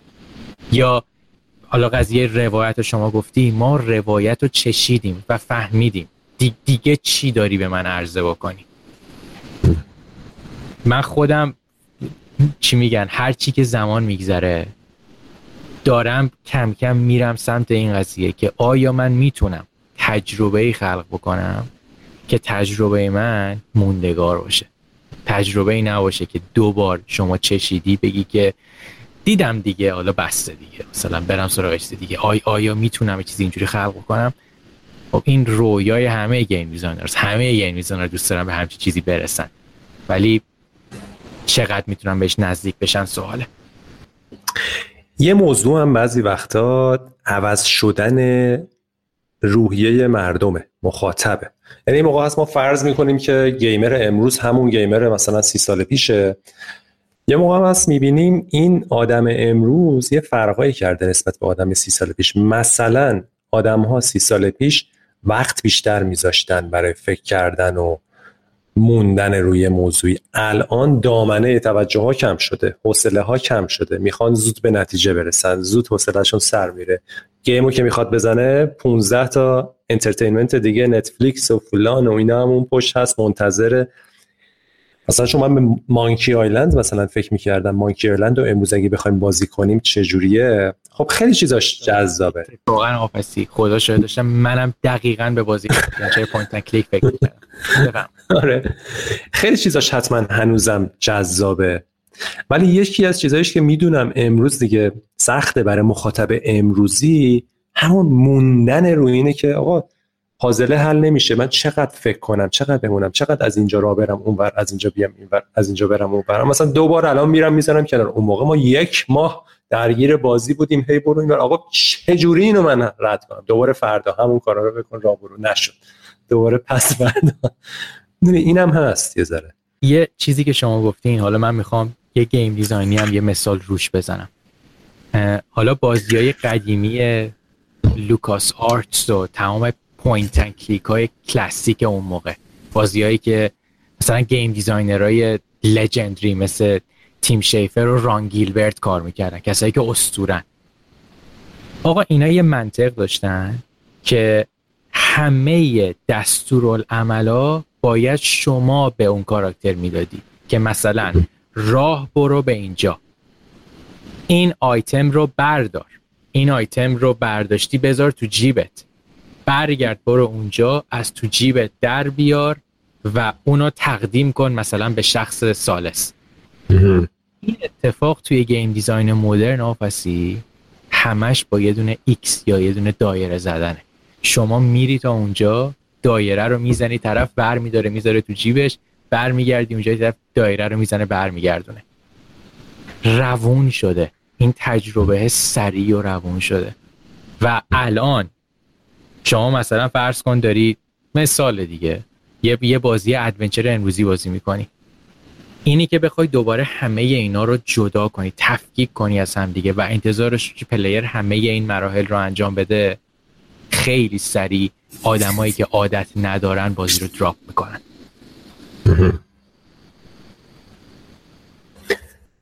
آره. آره این تغییره تو آدما هم به وجود میاد و باز هم میشه به این فکر کرد که بورد گیم چی میشه؟ از بورد گیم آموخت که با اینکه انقدر آدما عوض شدن ولی همچنان باز هم board game ها برای این نسل جدید قرن 21 هم جذاب هستن. من یه انتقاد از board game حالا می‌کنم. من انقدر انقدر طرفدارش می‌کنم یه چیزی هم بگم. این البته برمیگرده باز به یه خورده سلیقه و شخصیت من. چه به عنوان کسی که gamer ه چه به عنوان کسی که game designer ه board game هایی که کلا آماده کردن بازی و یه دست بازی کردنشون خیلی زمان می‌بره. board game هایی که من خیلی دوست ندارم. من من board game های میرم سراغشون که تجربه من بشینم یه دست بازی بکنم حال بکنم تموم بشه. مثلا من یادم نمی‌دونم board game یکی از همه را بود فکر کنم. من و سه چهار تا دوستام یه شب تصمیم گرفتیم ما هم بازی بکنیم. آفسی اقراق نمی کنم نزدیک سه ساعت فکر کنم طول کشید تا تونستیم زمین مبارزه رو بچینیم فقط. بعد چیدیم؟ یکی گفتش که خب دفترچه ها رو خوندین دیگه. گفتیم اه نخوندیم که. بشینید بخونید. یک ساعت بالا بشین بخونید شب شد ما بازی رو شروع نکرده بودیم. این چیزیه که شاید به نظر من توی بورد گیم ها اذیت بکنن موافقم. آره. موضوع جالبیه در هر صورت. فکر کردن به این موضوع موضوع جالبیه و به نظرم چیزای مختلفی دست آدم میاد. لزوما فکر کنم ارزش فکر کردن به این لزوما این نیست که حالا حتما بازی خوبه بسازیم که دیگه مثلا 60 سال بازی بشه. ولی تو این فراینده فکر می‌کنم خیلی حقایق آدم می‌تونه بفهمه که اتفاقا بازی بهتری بسازه. همون بازی که حالا شاید انتظار داری 5 سال بازی بشه باز بازی بهتری میشه. وقتی بدونیم این چیزا رو بدونیم چرا یه بازی امروز خوبه یا خوب نیست یا یه چیزی ماندگاره و آره بحث خیلی جذابیه. خوبه که همیشه جلو چشمون باشه و بهش فکر کنیم. چیز دیگه ای داری رو این؟ همه چی رو حرف زدیم خیلی عالی.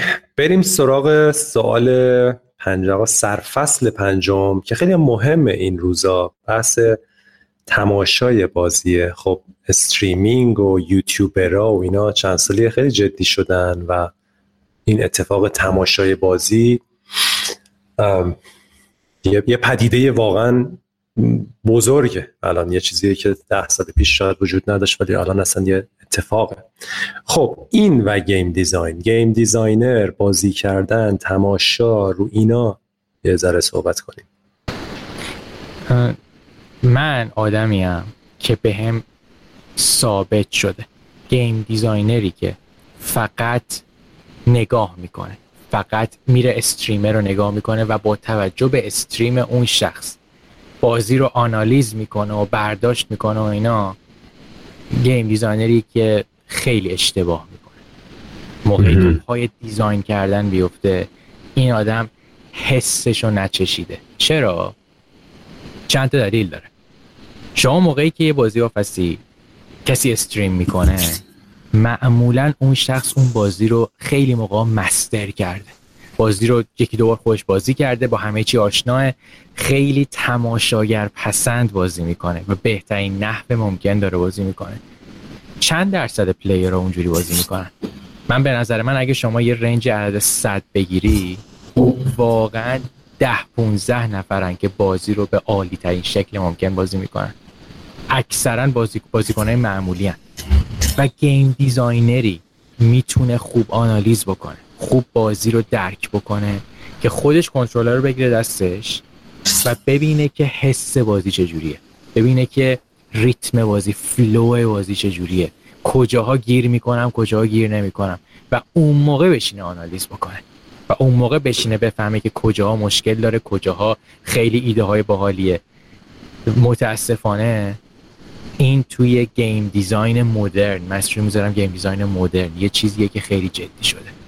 game designer را با نگاه کردن برداشت می‌کنن و برداشت می‌کنن و design می‌کنن. این این یه جای کارشون رو می‌گیره. خیلی موضوع مهمیه. آره این اتفاق زیاد میفته دیگه. game designer میگه حالا من وقتش رو ندارم بازی رو نصب کنم بشینم خودم وقت بذارم یا مثلا چرا پول بدم بخرم بشینم ببینم دیگه و بی نهایت هم وجود داره playthrough دیگه. خیلی. پس موافقی که واقعا یه چیز جدی رو از دست میده آدم وقتی که می‌بینه در مقایسه با اینکه خودش بازی کنه. دقیقا. و این این یه مثال از فکر کنم خود کن لوین بود خالق BioShock. گفتش که من بازی بهتری می‌سازم موقعی که شروع می‌کنم به بازی های بد و بازی کردن. ببینم که چه چیزشون بده چه چیزشون خوب پیاده سازی نشده. من چه جوری می‌تونم اون چیزی که اینجوری رو بهتر بکنم؟ و میاد فکر می‌کنه و میاد بررسی می‌کنه.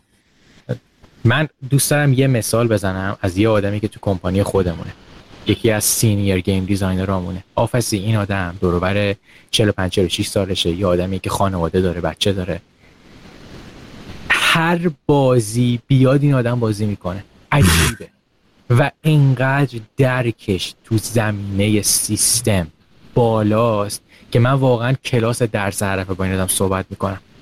این آدم به محض اینکه کنترلر می‌گیره دستش بهت میگه که چه چیزایی مشکل داره. چرا؟ به خاطر اینکه همین شب قبلش یک نمونه رو حس کرد. بازی کرد و فهمید چه آنالیزش کرد. فهمید چه چیزایش درست نیست. چه چیزایش می‌تونست بهتر باشه. این مهمه. من دوست دارم به عنوان یک game designer از تمام کسایی که game designer ن یا دوست دارن بشن بخوام این قضیه رو که تفاوتتون اونجا معلوم میشه. کسایی که بتونن خوب آنالیز بکنن و آنالیز کردن با بازی کردنه. بعضی game designer ها میگن ما خیلی کار داریم و وقت نداریم بازی کنیم و این حرفا. یا میگن خب چه فرقی داره؟ خب ببینم هم می‌فهمم دیگه. نه. اصلا حتما پس کنترلر رو دستشون بگیرن و بازی کنن. آره. خیلی جالبه به خصوص اون چیزایی که در راستای کار خودشونه. بعضی وقتا هم اصلا چیزای متفاوت برای اینکه اصلا خلاقیتش شاید از اونجا بیاد منبع الهام بشه. درسته؟ تو داری بازی شوتر می‌سازی ولی حالا بری یه مثلا پازل گیم دو بعدی هم بازی کنی شاید اونم یه حسی بذاره. دقیقا درسته. خلاقیت همیشه اینجوری به وجود میاد. ایده از یه جاهایی میاد که آدم انتظارشو نداره. و این مهم. برای game designer مهمه. من این این ایرادو خیلی مثلا به آرتیست نمی‌گیرم. این ایرادو خیلی به انیماتور نمی‌گیرم. به کسی که کار موسیقی و صدا می‌کنه شاید تو نگیرم. ولی game designer بحثش جدای تو این زمینه. خب عالی بود. آرنو ما گپ و گفته مفصلی زدیم هول دیزاین. چیز دیگه ای هست؟ بخوای در موردش صحبت کنیم مکمل همه چیزایی که گفتیم.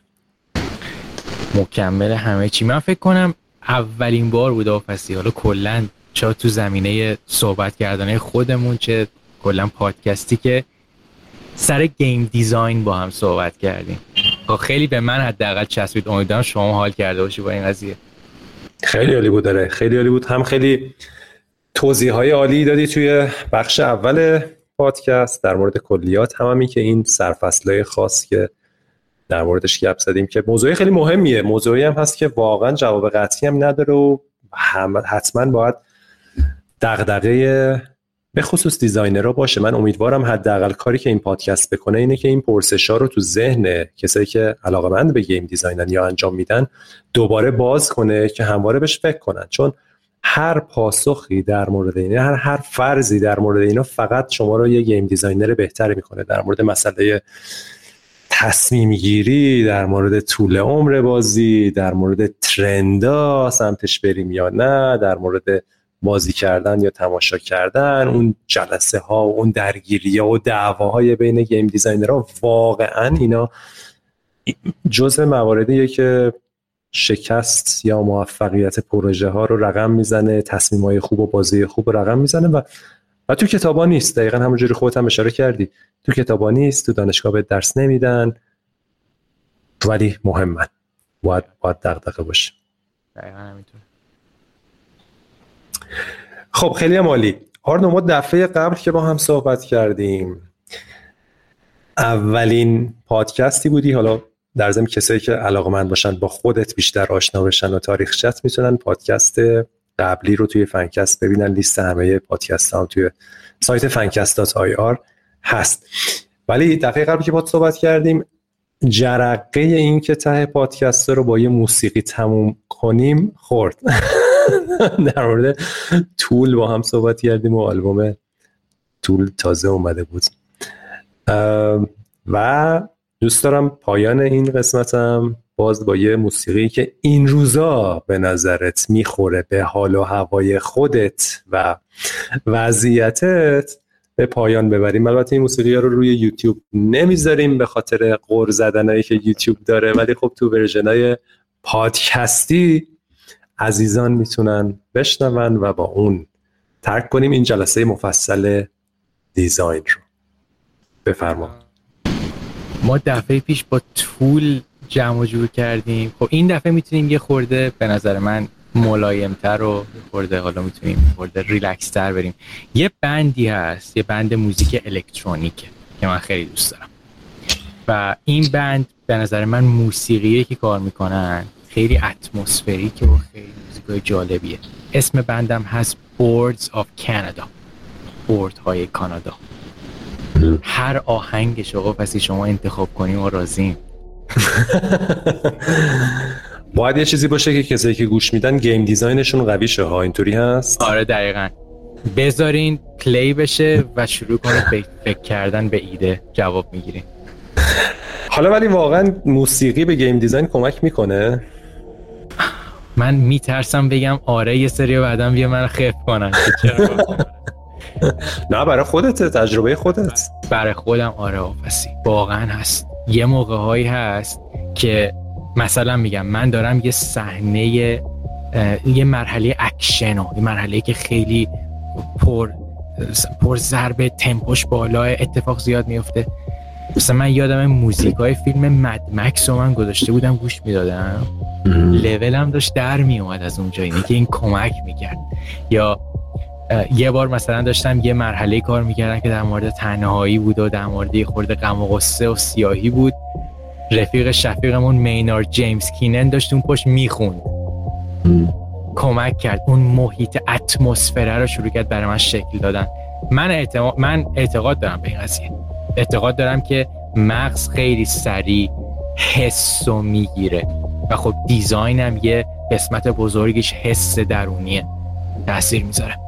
جالبه. آره اینم موضوع خوبه. و موضوع مهمیه به نظرم. اینم خودش سرفصله. بسیار عالی. مرسی ازت. آرنا آذر عزیز متشکر از زمانی که گذاشتی و شب خوبی داشته باشی در آن سر دنیا. مرسی آفسی شما همینطور اصلا